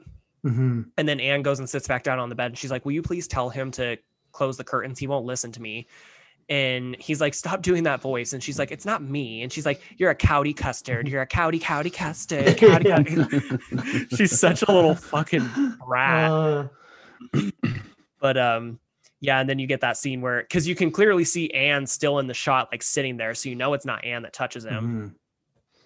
and then he screams and then uh grace walks in she's like i am fed up with you do you hear me i'm fed up and she's like i did not do it i didn't do anything and then it cuts to the next day and i love this next scene because this is the scene that you're referring to brooke where she ends up getting the gun at some point Mhm. but uh, you see Anne and she's like standing in the music room, or not the music room. She's in like the main hall, like the big room by the stairs, and she's like reading a passage from the Bible. And then um, Grace is like, "Okay, now you can uh, pray to, you know, who is it? The Virgin Mary for forgiveness." Yeah, something like that. and Anne is like, I'm I won't. And she's like, How dare you? And she's like, I won't I won't apologize for something that I didn't do. Well, and I love how um Anne kind of schools Grace in a lesson of limbo here because she's like, Do you remember the story that we talked about about how kids who don't tell the truth go to limbo? And she's like, Actually, it's not who children who don't uh, tell the truth, it's children who haven't been baptized, and I have. Yeah. yeah in this next scene we get the scene with um miss mills and grace and she's sitting there and she's knitting um i'm assuming she's knitting the the wedding veil that's going to show up later in the film correct Yeah. Yeah, isn't it? It's a communion veil. Yeah, yeah, yeah, for 'cause- Anne. yeah hmm and she's like knitting that and um she's telling miss or she's talking to grace in the other room because you can hear grace like kind of slightly reading from the bible and then anne's like or or, or Anne, you can hear Anne, sorry. And Grace is like, I can't hear you. You're not saying it loud enough. and then Miss Mills is like, Well, how long are you going to keep punishing her for? And uh, Grace is like, Well, that depends on her. She needs to apologize for what she did wrong. And and she's like, And can you also just tell Lydia to stop banging around upstairs? Like she doesn't need to make that much noise just to do some cleaning. And uh, I love how she blames Lydia for that, and like Lydia's the most timid person I've ever seen in my entire life. yeah. It's like, why would she be making that loud of noise? she's mute. She's not deaf. Like Yeah, I can understand if Lydia was deaf, then maybe she wouldn't realize how much noise she's making, but she's not deaf. She's just mute. But yeah, I've never I've never understood that either. But um yeah, that she so uh Miss Mills goes outside to talk to Lydia and you get that shot of Grace. Like it's like a slow pull uh push in shot of Grace and she's sitting there like just knitting and you can hear like the sounds like gradually like getting louder upstairs and then all of a sudden you just hear this big ass crash Mhm. and so uh grace stands up and it's she's about to go like chew lydia's ass out and then she sees that they're all mr tuttle uh, miss mills and lydia are all standing outside talking to each other and so th- this is when i feel like the movie really ramps up its scares like i Yeah. i love the way this movie just kind of takes takes off after that. Yeah. um so then she goes out and anne's like standing on the stairs and she's she's still reading and she asks anne she's like what who was up who's up there? And anne's like i'm not nobody. She's like i didn't i didn't see anybody. Because she's like i'm not going to tell you now that you accused me of lying. Yeah. and um grace is basically like just tell me the truth anne. And she's like oh the they're in that room the junk room and so anne goes up to the door and she opens it and i love how i love how when she opens the door she like stands there long enough for um Anne to basically be like, "Mom, the light." yeah.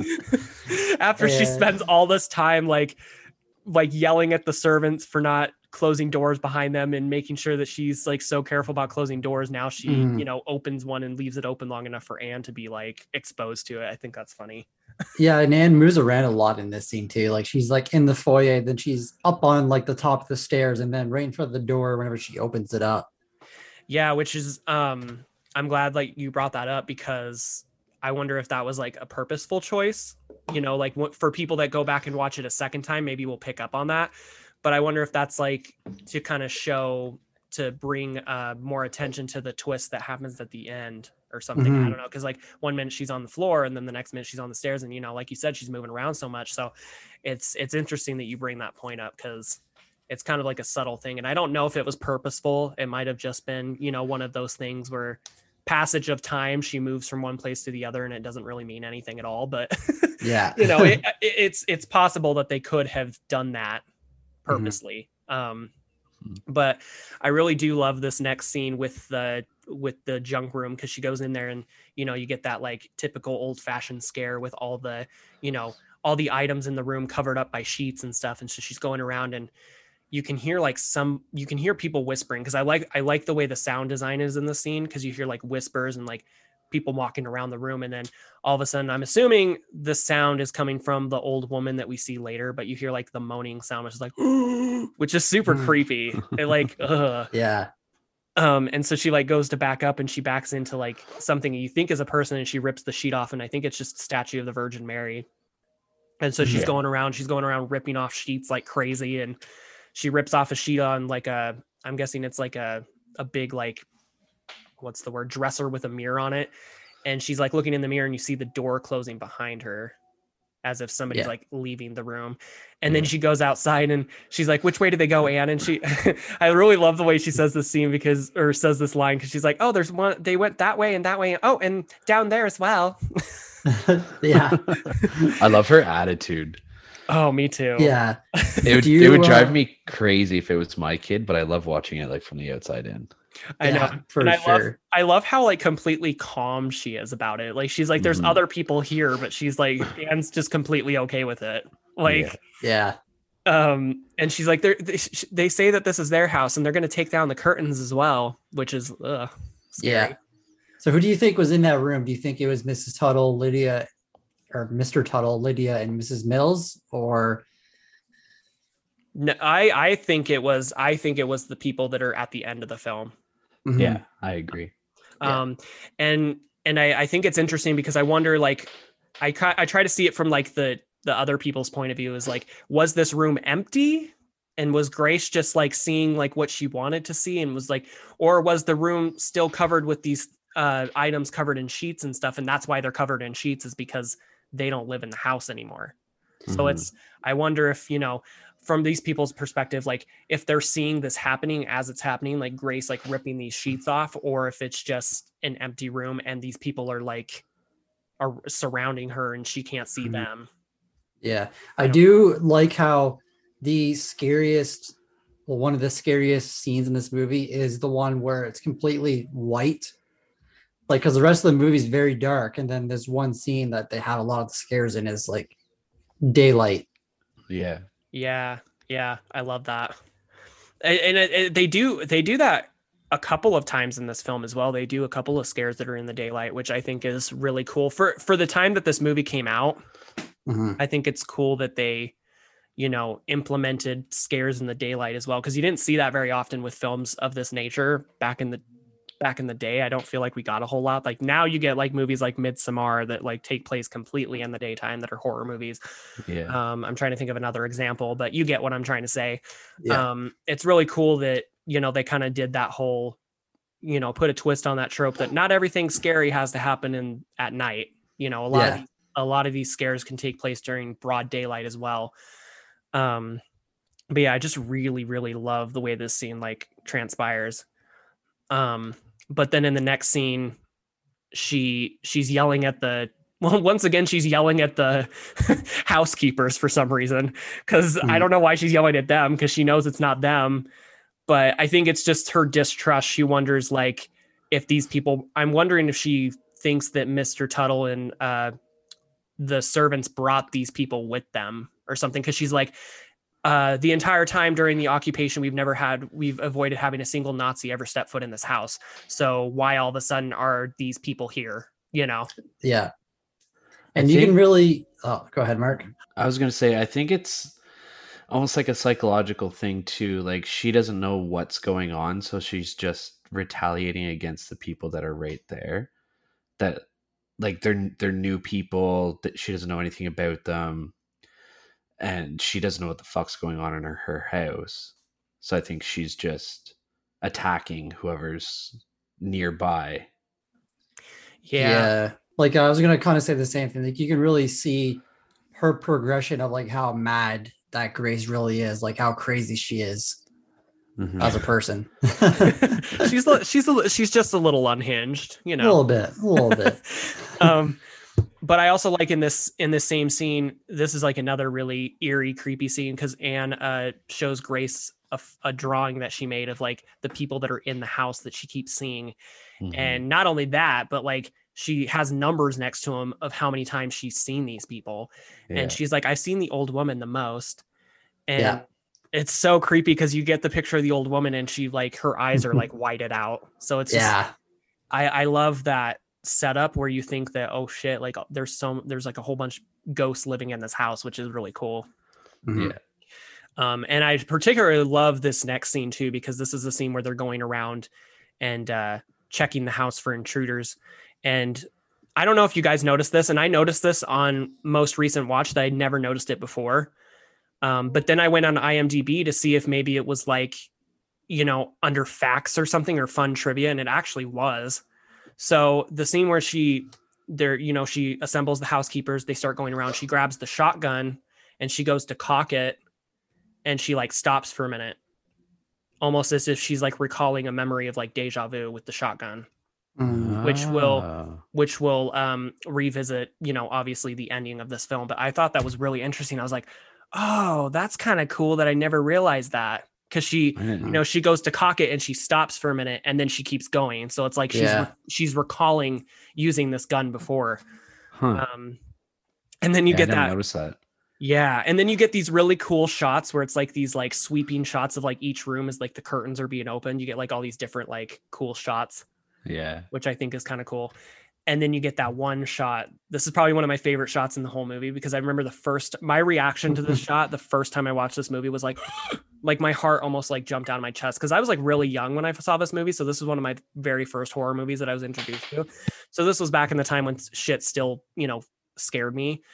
And this scene with the painting when she's walking in the room and you see like the guy's face in the background. Oh, Mm. yeah. And then she opens the curtain and it's just a painting but it's it looks so creepy the way they did that Yeah. They make use of curtains and veils and stuff like that a lot in this movie. Like it's really effective. Like a lot of the stuff that you see is kind of through a curtain or some sort of obstruction, which I don't know if that's a play on later on or not, because like the veil's kind of over her eyes or like the wool's been pulled over her eyes. Ooh. Okay getting deep in this discussion today, there you go. I never i never even thought about that. That's actually really cool. Kind of uh what's the word? Metaphor? Yeah. yeah i like that. Um but yeah then i think this is when grace is grace like looking around the room and she finds that album with like the photos of the people in them Yes. Yeah. which it is. I've always just found like, ugh, I don't understand why this was ever a thing. Like post-mortem photograph pho- photography back in like the early 1800s, late 1900s, like, or you know what I mean, The late Yeah. 1900s or, or late eight, late 1800s, early 1900s. Jesus There you Christ. go. Pull yourself together. um but yeah like she finds an album and it she's like flipping through it and she it looks like people are just sleeping but Mhm. when she brings it to miss mills mrs mills is like oh yeah this is an an album you know this is the book of, this is a book of the dead and she talks about how like people back in you know the early times thought that you know if they took pictures of their dead loved ones their souls would um, stay behind in the photographs. And I love how Mrs. Mills like isn't creeped out about it at all. She's like, "Oh, it's actually actually rather charming." Yeah. And Yeah. Grace is like, "This is disturbing." Like Grace is like exactly the opposite of what you know Mrs. Mills is because I find that kind of disturbing too. Like, Oh, for just sure. creepy to me. Like especially the ones with children where they're actually standing Mhm. up. And I read that like to stand the children up, they'd have them on like a little, uh, well, almost like a tripod in a way. Yeah. Jesus. So I'm just like, oh, can you imagine having to be the one to take those pictures? No thanks. Well, you're a photographer. Like, would you ever do that? Like, if someone pay, if someone called you and said, "Michael, I'm going to pay you like thousand dollars for the day if you take these post mortem photographs," A thousand dollars, I don't know how much does a photographer get paid. maybe for like three thousand dollars, but I like how they set up this whole. Uh, it's kind of almost like a side plot for um, a a payoff later on, like a twist that happens later Yeah. on. So they set up this whole, you know, Book of the Dead thing for a twist that we're going to see later on. Um, Yeah.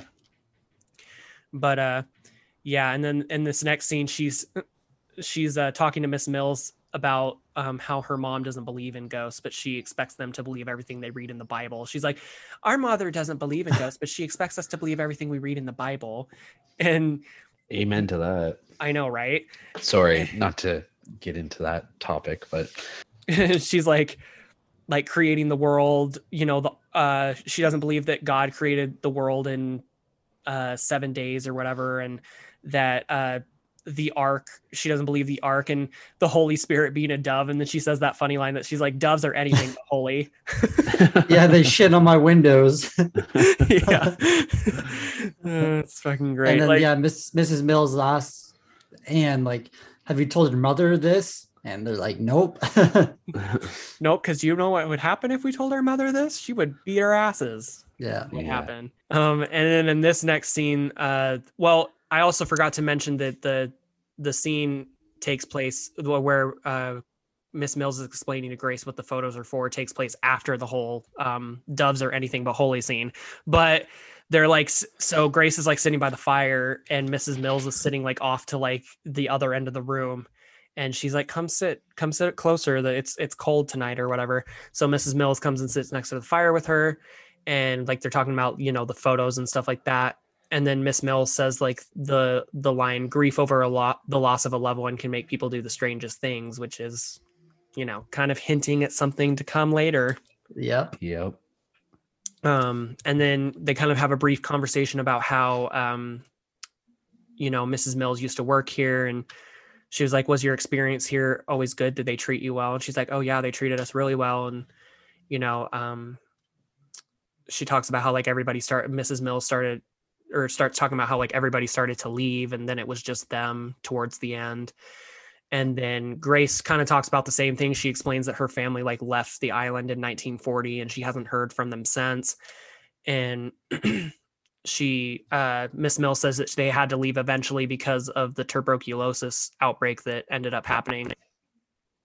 and then grace asks what happened to lydia. She said does she, is, was she born deaf or was she born mute and she's like no uh was it because of the tuberculosis is that be, because of the tuberculosis that she ended up having becoming mute is that what she Yeah. says yeah so that's what I was thinking. Um, and uh, then uh, there's something. Oh, and then this is the scene where Grace goes and apologizes to Anne because she's you know talking to Anne and Anne's pretending to be asleep, Mhm. and so she goes to leave the room, and then Nicholas is asking her when their dad's coming home. Yeah. And he's asking her why he left, like why he went to war, and she's like, uh, because he was brave and he wasn't prepared to let the Germans tell him what to do. Uh, so she's kind of trying to like talk to Nicholas and make him understand like why he's not there and like I can't imagine like what that would be like. Like going like I try to put myself in the shoes of people back in like that time period when like men were being drafted to go to war. Like fuck that. No thank you. Like Yeah. that would be terrifying to me. Yeah. Like you have no choice really. Yeah, and I can't imagine like what it would be like for like the wives and the children of those those husbands that go off to war and sometimes they don't always come home. And so it's just like I can't imagine like what that would be like, how hard that would be. Mhm. And it's just it's like a really sad thing. Like it just makes it. This is actually, this is a horror movie, but at the core, I feel like it's also just a really tragic, like family drama. I was just It gonna really say, like, is, yeah. you could take some of the horror aspects out and like pin this as a drama for sure. Oh yeah, like there's there's there's scenes in this movie that almost make me cry every time I watch it because it's just like putting myself in that position and just imagining like what that would be like. I'm just like that's so unfathomable to me. but um and then this is the scene like you get another scare in the scene cuz Grace is sitting on the floor like crying, you know, i think she's holding her husband's picture, I believe. She's like holding a picture of her Mhm. husband and then you hear like the piano downstairs playing Mhm. Yeah. so she goes downstairs and she goes in the room, or she goes to go in the room and the piano stops. And so she like goes to close it. And then she goes to go back out and like the door starts like kind of closing behind her. And so she goes, she goes out. I love, I kind of think the scene's kind of funny, but it like, it's definitely a good jump scare, but it's also kind of funny because like she's testing the door. And I always cringe every time I watch this movie, even though I know that like obviously she's not going to get her finger slammed in the door but I'm like watching her like holding like the, you know, the the edge of the door, and she's like kind of testing it to see if it'll open and close. But I'm like, imagine if her fingers were still in there when the door slams on her, like ah. Oh, yeah. so she like goes to like test it, and then all of a sudden the door just slams on her face, and she falls back. Um, and then she's like yelling for Mrs. Mills, so they come downstairs, and she's like, I checked the room myself. She's like, there's no one in there. And Mrs. Mills like, there's no one in there. And she's like, I checked that room myself. And she's like, I felt like there was something there. And then the, I think this is like the switch that you see in Grace. She starts to actually believe that, you know, there is something in this house that's not human. yeah. Um, and so in this next scene, she's she's talking about how like she feels so isolated. Like the, the there's like this deep fog that's always surrounding the house, and she feels like she hasn't. She needs to go into town to talk to a priest. And this is the. I also really love this scene because this is a scene where you start getting like suspicions about Mrs. Mills because she goes out and she's like, um, she's telling Miss Mills before she leaves because Miss Mills is trying to like urge her not to leave. She's like, wait until the fog clears up. And she's like, I've waited long enough. Like, this is ridiculous. I'm going into town to, you know, get the priest out here to see if he can bless the house or whatever. So she like goes to leave and she's like, tell Mr. Tuttle that there were graves on the property. Like, I want them uncovered to see if, you know, if that's what's going on here. And so she goes to leave and um, you see Mrs. mill standing next to Mr. Tuttle and he's like raking leaves and she's like, uh, do you think she's figured anything out yet? She's like, I think she's like in due time. Mhm. And so then you see Mr. Tuttle like cover the graves back up with the leaves, and it's like, hmm, that's kind of sketchy. Like you kind of start to get like I like how they they form like these different storylines with all these different characters, and you start to like believe like what is really going on here because it's kind of Yeah. sketchy. Um, but I love I love how like this next scene plays out because it almost kind of reminds me of the village in a way. Like the whole scene when um she's she's trying to get to like the town and she's being like stalked by like those monsters outside of the village. Yeah. Mhm. That's Yeah, what can this see that. that's what this scene Yeah, a little kind of- bit. Yeah, the scene scene is kind of reminiscent to that a little bit. uh, Just minus the fog, of course. Mhm. but I like the way this scene plays out because Grace is like walking through the fog and it just keeps getting thicker and thicker, and she's like hearing noises around her as if there's there's people all around her. And then out of the fog, all of a sudden uh, emerges her husband. And I wanted to ask you guys: Did you guys know that her husband was? Spoiler alert for people that are listening to this. Did you know her husband was already dead by this point? Like even the first time you watched Wow. this, did you did you like pick up on that? I mean, you can kind of like assume it's been so long since the wars ended and he hasn't come home. She hasn't heard anything. I mean, like the assumption's there. Yeah, yeah. So like he he ends up coming out of the fog, and she ends up taking him back, and um, she tells Miss Mills, she's like, get you know, get some stuff ready for my husband, and uh, And you can tell that Mrs. Mills is like wary. Like she knows that something's amiss. yeah. like you can tell in her demeanor that she's like, something's not right here. But Yeah. Like she's polite. She's like, oh, it's nice to meet you, blah, blah, blah. But just the way that she's looking and the way that she's, like you said, her whole demeanor, you can tell that she's very much aware that he's dead. Yeah, Oh, like yeah. even some of the uh, the wording that Grace and Charles like use in their interaction, I I knew right away that he was probably dead. Mhm. Um, I didn't suspect anything else like about at the ending at this point, but I knew that Charles was probably dead at this point. Mhm. Yeah, because he comes back and he's like laying in bed, and you can just tell he's, you know, shell shocked from coming back from war, which is another thing that I just can't imagine. Like, that's a real thing. Like, men that come back from from war are never the same again. You know, Mhm. after seeing, you know, the horrific sights of going to war and stuff, like what that does to a person, like I can't even imagine.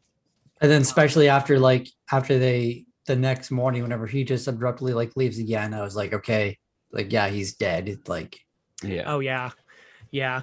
Um and this is like the scene this is like the next scene where um Grace is getting um Anne like in the in the communion dress or whatever. She's like getting her in the dress and she's Yeah. like wearing the veil and um she's like, Can I wear it for a little bit longer? And she's like, I need to go talk to your father. So um, make sure you take it off when you're done or don't sit on the floor because I don't want it to get dirty. mhm. Yeah. And what does Anne do? She goes and sits right on the floor. but this scene, this scene is terrifying too. This is another Yeah. really fucking effective scene. very, very creepy bride during this scene. This is the scene that's like ingrained in my mind every time I think about this movie. Oh yeah. Oh yeah. Like 100%. Like I I remembered nothing about this movie cuz I mentioned earlier like I hadn't watched it in years and years and years. And like I didn't remember anything about the movie except for the twist and this scene. Mm-hmm. Yeah, because because because uh, Grace goes and talks to Charles and he won't get out of bed and she's like, You need to go, you need to eat something. And like he won't even say anything to her. So she's like crying outside of the room. She's crying outside the bedroom, and you can hear you can hear Anne honey humming in the background. She's like and she's like, Anne, it's time to take the dress off now. And so she goes in there and Anne's like sitting on the floor and she's like, What did I tell you about sitting on the floor? And she go like she goes to walk around and you see because Anne's like playing with like this little like puppet thing like on strings Like a a marionette marionette a marionette thing yeah and she's playing with that and then like you see the the hand of what should be Anne and it's like some old wrinkly like old woman hand and it's like oh Yeah. Yeah. so fucking creepy. And so she goes to like she finishes walking around to face her daughter, and then you see like an old woman's face underneath the veil with like the mm-hmm. the whited out eyes, and it's just so fucking creepy. And she's like, "What did you do with my daughter?" And then she's like, "Are you mad? I am your daughter." Yeah. it just fucking slaps her. Yeah. Fuck. Starts attacking her, and th- I love this scene, but this scene is also kind of ruined for me after watching Scary Movie three because they do that scene in Scary Movie three where they do the exact same thing. And she's like, "Are you mad? I am your daughter." And he rips off the the veil, and it's Michael Jackson underneath. Yeah. yeah. oh yeah. And he's like, "Oh, for God's sake, she's a girl." oh fuck, yeah. The, so this scene, this scene, I find comic, comically funny, but also terrifying at the same time, just because of those two scenes. But um, yeah, she basically starts beating the shit out of her daughter. She's like slapping her and like ripping the dress, and and then you find out that it is Anne all along. Like Anne, you know, Anne's like leaning up against like the mirror and Miss Mills comes in and, she, and Anne's like, she's trying to kill us. She won't stop until she kills us. And uh, she goes out and like that's when you s- start to realize that. Well, I mean, you've already kind of realized this. Brooke kind of brought this up earlier on, but you kind of start to realize that Grace is a little unhinged. But this is like the moment where you start to realize that she's really fucking like yeah. batshit crazy. um, and like this is the scene where she gets into an argument with Mrs. Mills, I believe, right? Because Mrs. Uh, Mills, Mrs. Mills is trying to tell tell her to like take some pills or something, and she's like, um, she says something that really sets Grace off, and she's like, "What do you mean by that?" And like this is when like this the suspicion starts to become like full tilt for Grace against like Mhm. these like servants and stuff. Um, and then yeah. and then you get the scene with Grace talking to Charles because he's like, Anne told me everything. And she's like, it wasn't her. And he's like, I'm not talking about that. I'm talking about what happened that day. I want to know what happened that day, Mhm. hinting toward, you know, something at the end. And I really, really love Nicole Kidman's acting in the scene. I wanted I wanted to bring up bring that up when we talked about this scene because her acting is so fucking good for like her portrayal of a grieving wife, like with a husband going to war and leaving them behind, you know, to to deal with everything. Like her acting is so good in this scene because she's asking him like why sh- why he had to leave for a war that had nothing to do with him with mm-hmm. them. Because he says that he's going back. He needs to go back to the front again. Yeah, yeah. And she's like, "No, you're not. The war's over. Like, why? Why did you need to leave anyway? Like, this this had nothing to do with us." And she's like, "You're not leaving again." And they end up like, well, they end up having sex at some point because she because she talks about how like bang she- yeah, well, because she talks about how she's like, it's not just the war, is it? Because she starts to suspect that he doesn't love her anymore. hmm The thing I don't get about this scene is like, how does Anne know? Like, he says that Anne told him everything, but nobody knows throughout the entire movie what happened. So, how has Anne told him, like, filled him in on everything? I think the way that I think it is is I think that um Anne like she doesn't remember everything. She just remembers like what led up to what happened to them. Like I don't think she remembers anything after that because you get the seance scene later on where they're both surprised, like where they're both like, What? Yeah.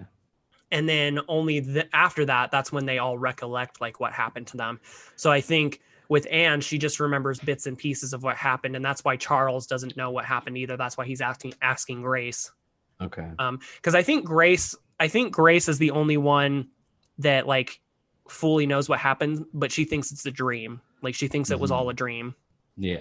um but that's that's just the way i see it Yeah, that makes sense. But yeah so then they end up having you know as marc would say one last bang bang and when she wakes up the next morning, he's gone again. hmm And this is also the scene. This scene is really intense too because this is the scene with the curtains. Because Anne, you you get a shot of Anne waking up, and all of a sudden you see like daylight, and you're like, oh, that's not supposed to be happening. yeah. And then you realize that there's like their curtains are completely taken off their windows in their Mhm. room, and so Anne starts screaming. You know, Grace comes in and she's like fucking trying to like move them through the house, and all the curtains in the house are completely gone. Like Yeah. somebody took them all down. and like this scene is pretty intense because you're like, oh shit, like you know, knowing armed with the knowledge of knowing that they're like deathly allergic to the sun, you're like, oh shit. Mhm. so I remember like I just remember bits and pieces of this of this film the first time I watched it, Mm-hmm. and remembering like what my reactions were, and I was like, oh god, like this was an intense scene. What? and then uh, she. Oh, let's go ahead. oh no, I was just gonna ask you like, what was your? Because you said this was the first time you'd seen this movie, Brooke, right? Yeah, like I was kind of wondering what like Mrs. Mills and Lydia and Tuttle's what their plan was like because at this point they kind of just don't give a fuck. Like yeah. like uh Grace asks Mills like there's no curtains then she like sarcastically calls in Tuttle and he's like hey Mr. Tuttle did you notice that the curtains are gone and he's just like oh yeah they are gone and So it's Grace, is, like- Grace is like, "Have you all lost your damn minds? Like, what is happening here?"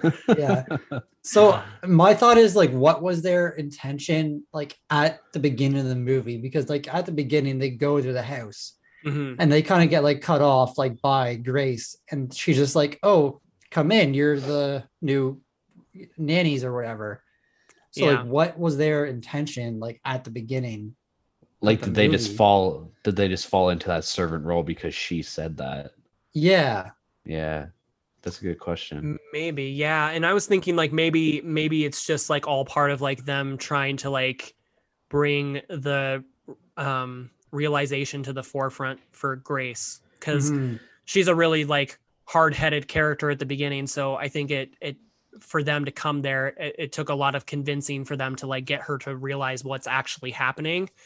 So excuse me. So in my in my opinion, I kind of think that they were like brought there to serve the purpose of actually like trying to explain to them what's happening here, but Mhm. like they kind of had to, you know, do it in the way that they did it, I guess. I don't know Yeah. how else to explain that, but yeah, that's a really good point. so Um, it, you guys think it was the the family that's living there now or doing the seances that took all the curtains away. Yeah. I think so. Yeah, Yeah. because that's because that's what Anne says earlier on. She's like, yeah, they say that the house is theirs. They're going to take down the curtains as well. Yeah. Um, so can you imagine being the family that's living in that house right now and it constantly being dark like that because opening curtains and they keep getting closed again? That'd be fucking annoying. Um, but yeah, this is the scene where Grace basically fires all of them and kicks them out. And uh, so Grace starts like looking around the house for the curtains, and you kind of get like two separate like things going on at once because the kids end up sneaking out of the house because they want to go look at the. Is that they want to go look at the graves? I think. Yeah. Yeah. So so uh so Anne and Nicholas end up sneaking sneaking out of the house. Meanwhile, you know, Grace is looking around the house for the curtains and so they end up like going down to like the edge of like the lake that's by the property. And I kind of like how these two scenes kind of coincide with each other at the same time because you end up like realizing what the what one of the twists of this film is and that's that uh, Grace ends up going up to the the living quarters where they were living uh, Mrs. Mills and Lydia and all them were staying and she ends up finding like she's going through their room trying to find the curtains and she ends up finding like a photograph underneath the bed like in like underneath the mattress and she pulls it out and it's a photo of Lydia, Mr. Tuttle and Mrs. Mills and they're all dead. Yeah. So you, Yeah. you find out that they've been dead this whole time and that's the same time that um, Anne ends up like realizing that too because the gravestones that are on the property are of the three um, servants that came to the house Yeah. Yeah.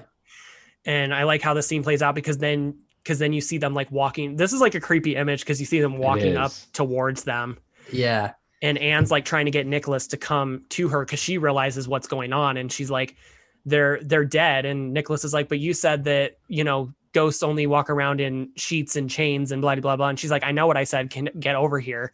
and so like while this whole thing is happening. Grace realizes that the kids are out, so she ends up getting them back inside the house and locking the door, and they're all standing outside the Mhm. um the the glass door, and they're like talking to her, and and she ends up telling the children to go hide upstairs, and like this is uh this whole scene, like this whole ending scene is just fucking scary. Yeah. Like I think you were right of what you said before about uh, Mrs. Mills and them trying to tell like Grace and them what is actually happening to them. Because Yeah. like they they were living in the house, they left, and now they came back to the house. Mhm. And like I don't think they're trying to hurt the kids or anything like that. I think they're just trying to say tell them like what happened. Yeah, because you realize in a later scene that the kids are perfectly fine, like Yeah. with you know, and so I think that scene was supposed to try to convince them that they were you know immune to you know the sun, but like I like this whole scene because uh, Anne and Nicholas are hiding in the closet. And you hear like someone whispering outside of the freaking closet. It's like, "Come Yeah. here, children." oh, it's so creepy.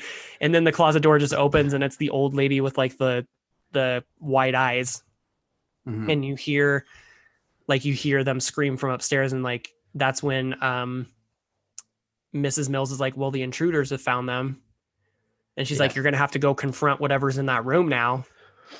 Mhm. And so Grace ends up going up there, and this is when you when she goes in the room and they're all like you see all these people like sitting around this circle around this chair or around this around this chair sitting in a circle around this table and the old the old woman's like you know repeating like Anne's like whispering in the old woman's ear. And she's like writing stuff out. And she's like what happened to you? Like what happened to you? Why can't you leave this house? And Anne like Anne like whispers it to her. And she's like this is when the whole fucking like this is like the sixth sense twist right here. Mhm. Yeah, it really was. Like it surprised the hell out of me. yeah because she's like she's like is that how your mother killed you? And that's when Anne's like what Yeah. Well, And- Anne knew the whole time, right? Because like at the beginning, at like the breakfast scene, Anne kept telling Nicholas, like, oh, it happened, it happened. Nicholas kept saying, No, it didn't, it didn't. Yeah, yeah. But I think I think um I think like I said when I was answering Mark's question from earlier, I think I don't think they fully realized what exactly all happened. I think cuz she talks about how mom went mad, but like she never talks about like what exactly happen. So I think Mhm. I think their memory honestly stops up to the point like where like right before her mom killed them, honestly. Right. Because like otherwise I just feel like that reaction from Anne wouldn't be warranted if she already knew the whole thing. Like cause she cause she like seems really surprised and and she's like, We're not dead. Like they're all like screaming at them, like we're not dead. And then uh, Grace starts shaking the table, and you get like these shots back and forth where it's just like Grace isn't there, but the table's shaking on its own, and you and Mhm. Grace starts like tearing up all the papers, and then you see like the papers flying in the air by themselves. It's really cool the way they, Yeah, they did this whole scene, and like the whole twist is just so fucking shocking, especially and that's like a ballsy move to do a twist like this, especially since this movie only came out like two years after The Sixth Sense. Like for them to pull off another twist like this, which is really similar to that, is just like really amazing to me that they were able to do that. Which twist do you think was done better? This one for sure. You think so? I think so. What about you, I don't know. Uh, like between this and the Sixth Sense, Yeah. Yeah. definitely this one because I recently watched the Sixth Sense like maybe I don't know three months ago, Yeah. and the first time in like forever, and Mhm. knowing the the twist, I yeah, it was kind of not the same as it was the first time for sure. yeah, definitely. But I, I do also like in the sixth sense, not to get too off topic here, but I like they kind of did this a similar thing in the others that they did in the sixth sense where they give you subtle like hints that he's dead or like that he's dead all along, you know, like with the whole dinner scene where he's talking to Anna and he's trying to, you know, he's trying to talk to her. And, you know, when you watch it the first time, you think she's just ignoring him because she's angry with him for missing their anniversary. And so she goes up to walk off. And I love the way they do that in that in the sixth sense, but I also love how they did it in this film as well. Um, so they I, I'm I'm just really impressed with the fact that they were able to manage to pull off a twist like this so early on, right after a movie with this similar ending just recently came out, not too long before that. Um, but I think it's I think it's so fucking effective. And then Yeah. this is another scene after that whole thing happens. They're kind of the people around the table are kind of talking, and she's like, "I want to move out of this house." Like the the woman is like, "I want to move out of this house," and the dad is like, "All right, we'll move out tomorrow or whatever." Because she's like, Yeah. because she's like, he's not sleep. I forget what the boy's name is. Victor. Victor. Victor. Yeah. She's like, Victor's terrified. Like, he doesn't want to live here anymore. Like, I don't want to live here anymore. These ghosts obviously don't want us here. So she's like, I want to leave. And so um, that's when you find out that they're going to pack their shit and move. And then I love this is another scene that I love. This is like a testament to Nicole Kidman's acting because this is like a really long, like one shot monologue where she's explaining like what happened that day. And she's talking about how, like, you know, she smothered them with the pillows and then she ended up putting the shotgun in her mouth and blowing her head off basically Mm. and then she woke up and realized she thought she thought it was a dream because she could hear them laughing in the next room and she thought that like god had given her a second chance and all this stuff like that and my question to you guys is do you think they're in limbo like do you think this house is their personal limbo? Because they talk they talk Yeah. about throughout the entire movie they talk about like limbo this and you know being you know stuck in this place and i i personally feel like that's their limbo. I think that they were definitely in limbo because at one point in the movie, Grace says, "When we moved in, there was a this piano was in the house already, Yeah. and Victor's dad is a pianist, so this family lived there for you know a couple years. So I think Yeah. that Grace and them died. This family moved in, and then two years later, or whatever, they were out of limbo, became ghosts. They came into this house, and that's when she's like, "Oh, this piano was here when we moved in." You know, so she thinks that they just moved into Mhm. this house. oh yeah Oh wow. that's a good that's a good revelation very very very good i never even thought about that so Yeah, Yeah. me either. very interesting but yeah so basically um the movie ends with you know them you know living together in the house forever basically because they end up living letting the servants back in and you know um i guess they all live happily ever after in this house i guess i don't know because the kids are like able to play freely throughout the house because they're not affected by the sun anymore and they you Mhm. know and then you get that shot of them like standing by the window and grace is like this is our house and blah blah blah blah and then you see like the car um with all of them like leaving Yeah, Yeah. you see like the dad. I think Victor. You see Victor, you know, for the first time, and the son's like, "Come on, Victor, we're leaving," and then they leave. And Yeah. that's the way the movie ends, basically. I thought you were gonna drop our line. I was gonna say, Me "You too." motherfucker. no, I would never. I'll let Brooks say that. But do you think that after this, like, do you think that uh, not Grace, uh, Anne and what's the kid's name? Nicholas. Uh, Nicholas. Do you think they would see their mother like like treat her the same as they did before? Because they know that they know for sure now that she Yeah. killed them. Good question. Well, I mean, it seems like they're okay with her. I don't Yeah, know, that's what it seems. but it'd be interesting to, you know, find out if, you know, Yeah. but yeah, I don't know. I I really I really really love this movie so much. Like I think this is like and I don't like in this day and age, I don't feel like very many people talk about this movie anymore. no, definitely not. Definitely not. Like I feel like this is one of those underrated films that not very many people it, uh, maybe in this day and age haven't heard about or, you know, just don't talk about. Like I just feel like this movie deserves so much more recognition than it gets. Yeah. It doesn't have that like cult following that a lot of horror films have. No.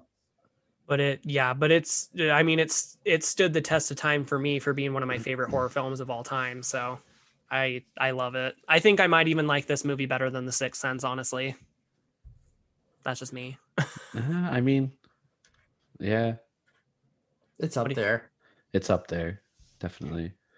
yeah and i'm i'm really glad that like i that we got to do this movie because this was your first watch brooke and this was only your second watch mark so Second or third, yeah. second or third yeah so you guys neither one of you guys had seen this movie since it came out so it's kind of cool that you guys got to experience this film Mhm. Yeah. um did you guys have like any ending thoughts on this movie anything else you wanted to bring up before we get into the other stuff Um, why do you think that uh, Charles came back and then left again if he was a ghost? Like, do you think he just came back to Grace and his kids just to kind of give one final goodbye before he left back to be wherever he was, I guess? That was kind of a question that I had too. Like, where's he currently wandering? yeah yeah uh, well i wonder if um he's also in i wonder if he's also in his own personal like hell or limbo because they have that conversation earlier on in the film where she's talking to anne and she's like um it depends on what side dad's on. Is he on the goodies or the baddies? And they're talking Yeah. about like how he's on the goodies so obviously he's not gonna you know go to hell for you know killing people or whatever.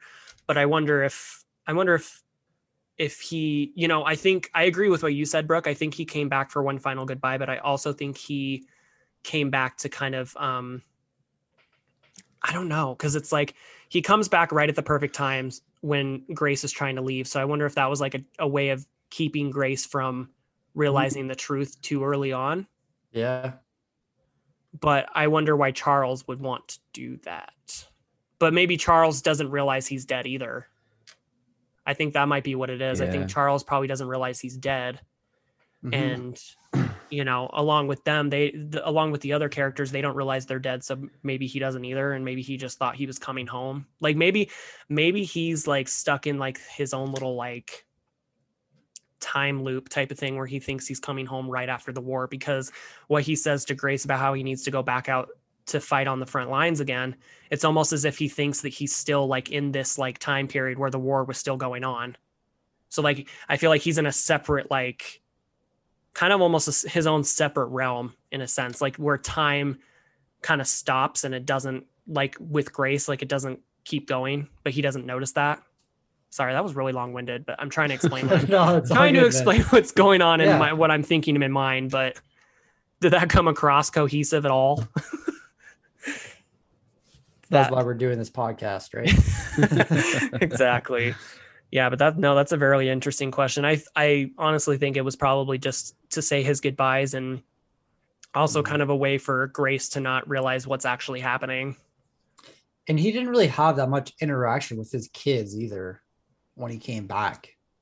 Yeah, because you get that one scene where he goes into their rooms and um he like talks to them for a minute, but like other than that, you don't get another scene of him with his kids. I mean, he talks to Anne, like Anne goes and talks to him about like the whole like dress fiasco, but mm-hmm. Yeah. you don't get any other scenes where he's interacting like face to face with his children. So I think that's kind of I don't know, kind of odd. but yeah, what do what do you guys think? What what are your overall thoughts of this film before we wrap it up? Uh, or I guess you guys or I guess you guys might want to wait until your ratings and reviews. yeah, to- yeah, away from Yeah, our yeah. ratings, but definitely my first watch of this, I really enjoyed it. Cool, cool. What about you, Mark? Uh, yeah, I thoroughly enjoyed this movie. Um, I didn't like it the first time I watched it, but I was very young, so I didn't fully understand the whole like the like I understood the twist and all that shit, obviously, but I didn't like I just saw it as a boring movie because back then, like horror movies to me, like I needed killing, I needed blood, I needed gore, I needed Freddy Krueger coming through a wall. Like I didn't, uh, yeah, I didn't appreciate these slow burn horror movies that I do now. And I mean, Brooke and Josh know full well that I I really enjoy slow burn movies if they deliver at the end, and this one definitely delivers. Yeah, and I think I think uh, um, I had just reached the right age when I saw this movie because I loved this movie the first time I saw it, but I don't think I would have loved it if I would have watched it like two years before. Yeah, Like, um, because I remember specifically, I remember the first time I ever watched Halloween, and people's people's jaws are probably going to drop. Your guys is, are going to probably be surprised when I say this. I did not like Halloween the first time I watched it. I watched it with my dad. My dad showed it to me the first time, and he asked me at the end what I thought about it, and I was like, it was kind of boring. But I was like, Yeah. young, I was like still pretty young when I watched it, Mhm. and I was like you, Mark. I like Halloween is a slow burn type of movie. Not a lot Yeah. happens. There's not a lot of blood. Um, and I found Halloween very boring the first time I watched it. I did not like it at all. And then only later on in life did I appreciate it for what it is now. So I can totally understand that. And this movie probably isn't for everybody because it is very slow burn. It not a lot um, happens. Like you get your scares and stuff, but they're very scattered throughout the film. Like you don't get scare after scare after scare. So it's it's a lot of exposition and a lot of character building and a lot of you know um, subtle tension that really cranks up towards the final act of this film that I don't feel like a lot of people, some people will appreciate. yeah. So, but it is a very good movie. I'm glad you guys like it. All right. Well, are you guys ready to uh, get into your reviews? Let's do it. Sure am. All right. So, which one wants to go first? So, whoever goes first, you know, story rating, quality rating, um, and then we'll get into the least favorite scene, favorite scene, and then whether we agree with the IMDb score. So, which one of you would like to go first? I don't care. I'll go first, I guess. All right, Brooke, hit us with your All right. story rating. So my story rating, I gave a seven out of ten. I thought it was a great natural, supernatural story that stands out from the others of its kind. Ooh. nice. Uh, the touch on dealing with losing a loved one to war, I thought was done really well in this movie. Um, the twist at the end was obviously great. A few things I figured out before, some reveals, and then there was like just, just a few plot holes, which we kind of talked about during our discussion. So seven out of ten for story. And do we do my quality? Yeah. Sure. So quality, I gave a eight out of ten. Um, not many horror movies that take place in this time period. I thought it was really well done. The acting was phenomenal from everyone, the kids, Grace. The score is really awesome, and there are some good creepy scenes and scares. Very, very nice. Solid. What about So- you, Mark? Uh, my story, I gave it an eight out of ten. I said it was a really cool and different take on the ghost story genre. I haven't watched this movie in a long time, but I did know about the twist. I just couldn't remember exactly how it ended. Uh, I found the movie to be perfectly balanced with drama and creepiness without using any jump scares or like super like scary scenes. Um, the pacing is done fairly well, but at some points it does feel a little long and overdone. Uh, there are a few plot holes, as Brooks said, and we've mentioned throughout. Uh, one of the glaring ones for me was that the children were able to see themselves in the mirrors. Oh yeah.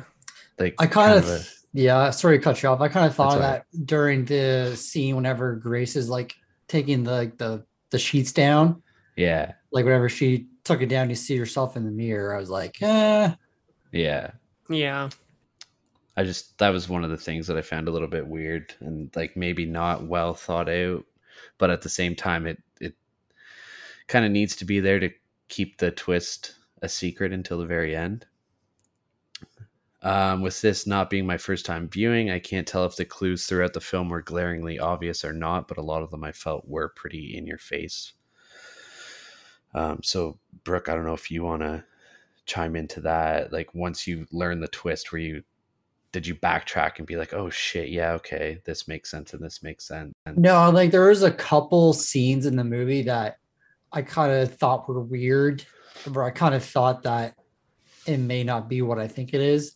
But Mhm. overall, I, I thought the twist was really done really well. yeah, hmm okay. All right, and my quality, I gave a nine out of ten. I said the acting in this movie is absolutely incredible by everybody. I've never been a huge fan of Nicole Kidman, but I personally feel like this could be one of, if not her best performance.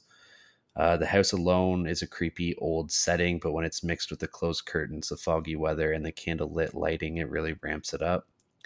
The cinematography is beautiful, and the score really adds to the creepy tone. Very well said, Mark. Nice. Um, for my story rating, I gave it an eight out of 10 as well.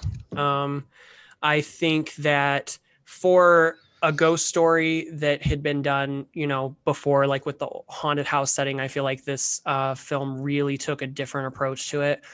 Um, I really like all like the the themes of this film. Um, as Brooke said, like the grief of losing a loved one and what that does to somebody, and how that affects their actions going forward. Um, I also really like the way that they incorporate um, like candlelight and the fog, and you know this this lack of of daylight to kind of really ramp up the the not only for the characters in the film but for the audience and kind of ramps up like the the tension building and the you know the the scares are way more effective and with with this kind of you know theme that's going throughout the film with lack of daylight and i really like how they how they even lit some of the scenes in the film with candlelight um, i thought that was really cool Mm-hmm. um, uh, as as I said before, it doesn't get a perfect rating just because of all the you know plot holes that we discussed earlier. Um, there are a couple of things that kind of I feel like could have been done better, um, but overall, I think the pacing of this film is really well done. The you know the the story itself, for as I said before, for the fact that the Sixth Sense you know just came out two years before this film came out, the fact that they were able to kind of redo a twist similar to that film and do it really well if not better is really impressive to me and so that's that's um where a lot of my rating for this film goes for the story is that twist at the end it's really effective Yeah. um as far as quality goes i gave it a 10 out of 10 actually i gave it a perfect 10 Damn. Nice. Damn. yeah, um, I I feel like this movie is so beautiful. Like even the first shot of this film is just absolutely gorgeous. That first shot that you get that takes you right into the right into this estate. You know, you get that beautiful shot at the beginning of the the full grounds and the estate, and um, going forward, like this film just delivers on so many amazing, beautiful shots and as I said before in my story rating, I really like the way they use the use of candlelight and um, the use of darkness to their advantage to really come up with some cool stuff. Um, the acting is fucking amazing. I, I agree with you, Mark. I think this is probably Nicole Kidman's best performance that I've ever Mhm. seen her in. Um, I am a Nicole Kidman fan though, so um, I really enjoy her in this movie, and I enjoy her in a lot of other stuff that I've seen. Um, but I think this is her definitely her breakout performance for sure. Um, the kids, everybody did so amazing, specifically the two child actors, which, as we Yeah. discussed before as well, I'm super shocked they haven't been in a whole lot since this film because they're so amazing in this movie yeah. um and just everything that everything that they did with with this film and uh the quality yeah 10 out of 10 for me it's perfect perfect movie for me quality wise so Nice. Nice. Uh, do you guys know if they filmed this on a set or was it at an actual real location? i believe they filmed at an actual location but i'm not completely certain on that I have zero idea. I'll have to go. I'll have to go double check that. I didn't. I don't remember seeing anything um, in the trivia or anything like that when I was like, you know, getting the facts on this movie. I don't remember seeing that anywhere. But I can't imagine that they have difficulty like filming inside this huge ass mansion. So Yeah.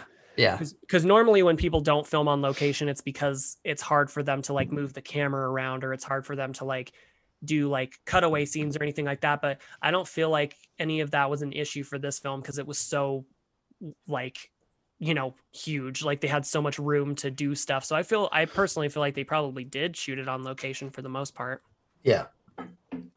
um but uh yeah so brooke would you like to tell us your favorite scene and your least favorite scene Sure. So my favorite scene was the reveal whenever Grace sees the photo of the three dead uh, helpers like Lydia, Tully, and Mrs. Mills. It just you kind of get that like drop in your heart, like, oh shit, the kids are outside with them. yeah Are they in trouble? And then you realize, oh, they're also dead. so I thought that scene was really well done. Um, with them, her finding the uh, the picture of them dead. And then my least favorite scene, it's not a scene, it's more to do with the keys that Grace has. Mhm. Like I just find that whole thing just useless. Like she has like 30 keys. There's like how many ever rooms in this house? Like, how are you gonna know what key is for what? And also see which key is which because it's pitch black in this house. And I don't know, I just felt the whole key thing was kind of not needed. I can agree with that. I think you know because I feel like back in the day they they had skeleton keys, so why doesn't she just have one key that unlocks every door? Because doesn't she just give Lydia or doesn't she give Mrs. Mills a key? She just gives her one key, so it's like why doesn't she have one key? Yeah, Yeah, exactly. and actually, you bring that was was Kidman in Skeleton Key or was that someone else that looks uh, that's like Kate her? Hudson. Okay, Hudson. Okay, yeah. Yeah, So yeah, those are my my favorite scene and least favorite scene. Very nice. And you, Mark? Uh, my favorite scene was the like big reveal at the end. Just that whole scene with the medium and the seance and whatnot. Michael, you touched on it earlier. It's just like a really cool, like, there was like a transferring between not being able to see the ghosts and then being able to see them, and just like the transition of scenes where like the paper's flying up in the air and the table's shaking and like we go back and forth from not being able to see them to seeing them. I just feel like it was really well done. Not to mention it's like one of the biggest twists in a horror movie ever. and my least favorite scene is when Charles returns. I feel like it was just like a 15 minute subplot that didn't really need to be in the movie. I just I don't know. Like we we as viewers could have established that he was already dead. We didn't need to see him come back and I I can't remember exactly how long this movie is, but I feel like like what I mentioned in my reviews is that some parts were like long and drawn out. Taking this whole like 15 minute section out probably would have eliminated that feeling for me. Yeah, it's it's I think it's like almost two hours long, just under two Yeah. hours, I think. Yeah. Yeah. Very nice. Um, for me, since you guys both said like the twists at the end, I'll go with a different scene. Um, I really, really enjoyed like the um the scene where she goes into the room when the uh when Anne is wearing the dress and the veil and that Yeah. whole that whole scene is so terrifying to me. Like just the the way it, the way it's filmed, the the way it plays out, it's just so terrifying. So that's probably my favorite scene. My least favorite scene, I'd have to, and it pains me to say this because I'd have to say the same thing as you, Mark. I think the I think the scene with Charles is is a little drawn out. But what I will say is I I do kind of believe that that scene was necessary because it kind of further I guess just explains like um Grace's grief and stuff like that because I really really do enjoy that scene when she's arguing with Charles and saying like why did you have to leave us like for a war Yeah. that didn't even you know didn't even affect us at all. Like I really like that scene. Um but I do agree. I think it goes on for a little bit longer than it should. Um especially since he's not even like that important of a character. He's like in and out like that. Like he's not Yeah, even like, the rest of the exactly. at all. Um Not to cut you off, sorry. Um, but before I forget, like how you said, like she has that argument with him about how, like, why did he go off to fight a war that didn't have anything to do with them? In my mind, like she could have had that discussion with herself while she was holding that picture of him crying. Yeah. Okay. Yeah.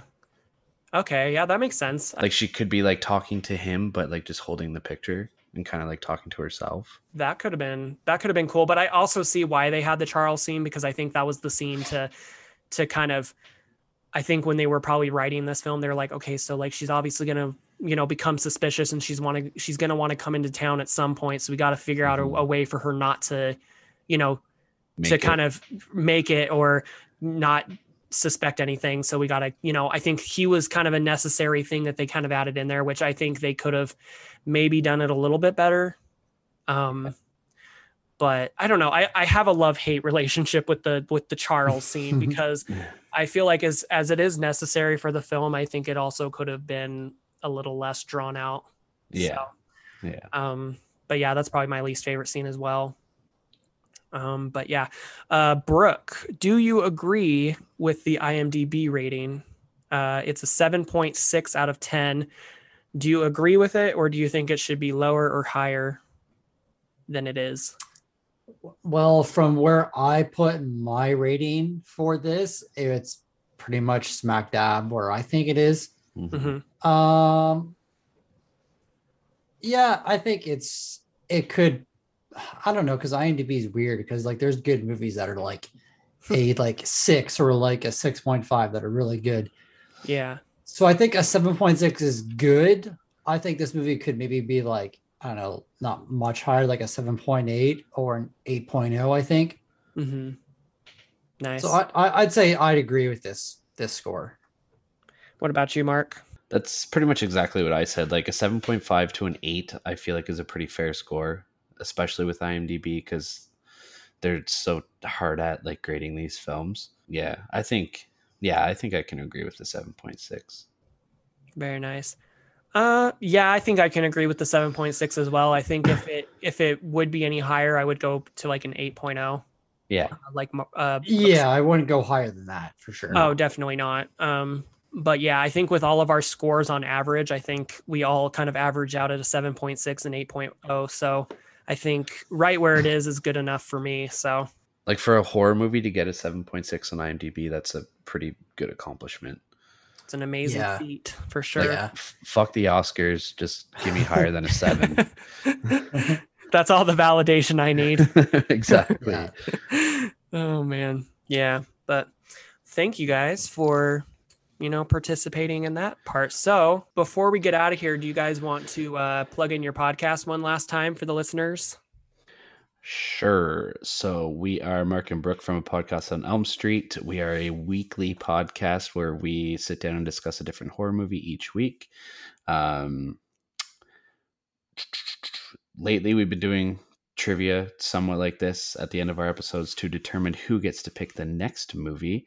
Um, we do that every once in a while. Sometimes we take it to a poll on Instagram, just depending on how our moods are or depending on how the movie is for trivia wise because some movies are just like shit for trivia um but yeah we have links in our bio on instagram which is at a podcast on elm street uh, we have merch and a patreon account and a discord account and a twitch streaming account um all of which we're trying to be a little bit more active on but we say that all the time and it rarely ever happens but check us out, listen to us, shoot us a DM if you want to do a collaborative thing. We're always open to have guests on, and we're always open to be guests as well. Yep, obviously they're open to be guests because uh, they're on my podcast almost almost uh weekly. So I was going to say it's hard for us to find time to be guests on other podcasts because one or both of us is always on here. But hey, nothing wrong with that. Yeah, usually Marc, but that's okay. hey Brooke, you got an episode coming up. Don't worry. I know, I know. I didn't even know that. What episode? You'll have to listen to find Yeah, out. you'll have to find out. Holy cow! You guys don't tell me anything. Well, in our defense, you don't tell Brooke anything either from what Brooke tells me. Brooke just forgets that I tell him stuff. you want to talk about who Uh, forgets? we don't want to okay, get into that conversation yeah, right we're now. Not gonna go down that road. There's been so many times where Brooke's like, you never told me that. I'm like, oh, really? Because there's a search function on Facebook Messenger, That's true. And I I prove can- your ass wrong. All right. Well, let's just say that we're both as forgetful as the other. Yeah, I- fair enough. I will agree to that. Fair enough. um but yeah i also want to take a minute to uh just you know kind of gush about your guys' podcast real quick before we get out of here. I really love and appreciate you both. Um as i said before you guys have been my supporters from the very beginning. Um and you guys both just became members of my patreon so thank you guys so fucking much for that. I really really appreciate your love and support. So You're very welcome. not only that, but Brooke also bought a uh, t-shirt. He actually bought it like because um yeah, without me even having to ask him. It was so nice of you, Brooke. Thank you. Oh, you're welcome. No, but I'm super excited to get it. And uh, once I get it, I will obviously post a picture of me modeling it Ooh. and we'll post Just it the on our page. Yeah, just, the, shirt. Just the shirt, no pants though. Marc, That'll I'm be in the you to do private DMs thing. there, Michael. Ooh, okay, perfect. Yeah. Uh, Marc, I expect the same from you as well. So Deal. yeah um but uh yeah thank you guys again for becoming patrons uh, I also want to give a special thank you to all the other people that have joined my Patreon. So, Anthony Silva from Porcelain Peak, Jessica Worth from the Horror Movie Crew podcast, Heather Silmon from Wednesday Wine and Horror, Tawny Ray from Two Chicks and a Horror Flick, and last and but not least, Josh Bowers from the Horror Movie Crew podcast. Thank you guys all for becoming patrons. I really appreciate your love and support, and I appreciate the hell out of you guys. So thank you again for coming on the episode. Thank you, man. Thanks for having us. that wasn't a good buy. That wasn't a good buy yet. I was waiting. Bye. Thanks for Um, having us. Of course, it's always a good time when I have you guys on. So Yeah, we love coming on. So good because you guys are going to be on next week too. you guys are uh, you guys are going to be opening up season two for me as well. So very exciting stuff. And uh, yeah, um, quick um, shout out to the general public for you know supporting the podcast, listening to it every week. Um, I just reached recently reached 2,000 followers on Instagram, so that's really exciting. And uh, season two is coming up very very soon, so guys look out for that. Very exciting new stuff coming.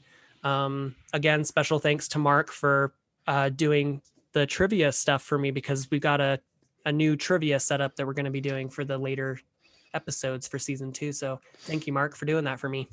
No problem. It's my first crack at voice acting, so tell all your listeners to take it easy on me. Hey, you did great. Did you did you listen to it, Brooke? this is the first time I'm hearing of this. So Oh, you got to listen to it. It's really good. Send it to him, Marc. Eh. Marc's like, I'll, I'll wait for him to hear it on the episode. yeah, All right. Well, we're going to get out of here. So thank you guys for coming on again. Appreciate you both. And uh, we'll see you guys next time. Bye. all right. See you ya. later.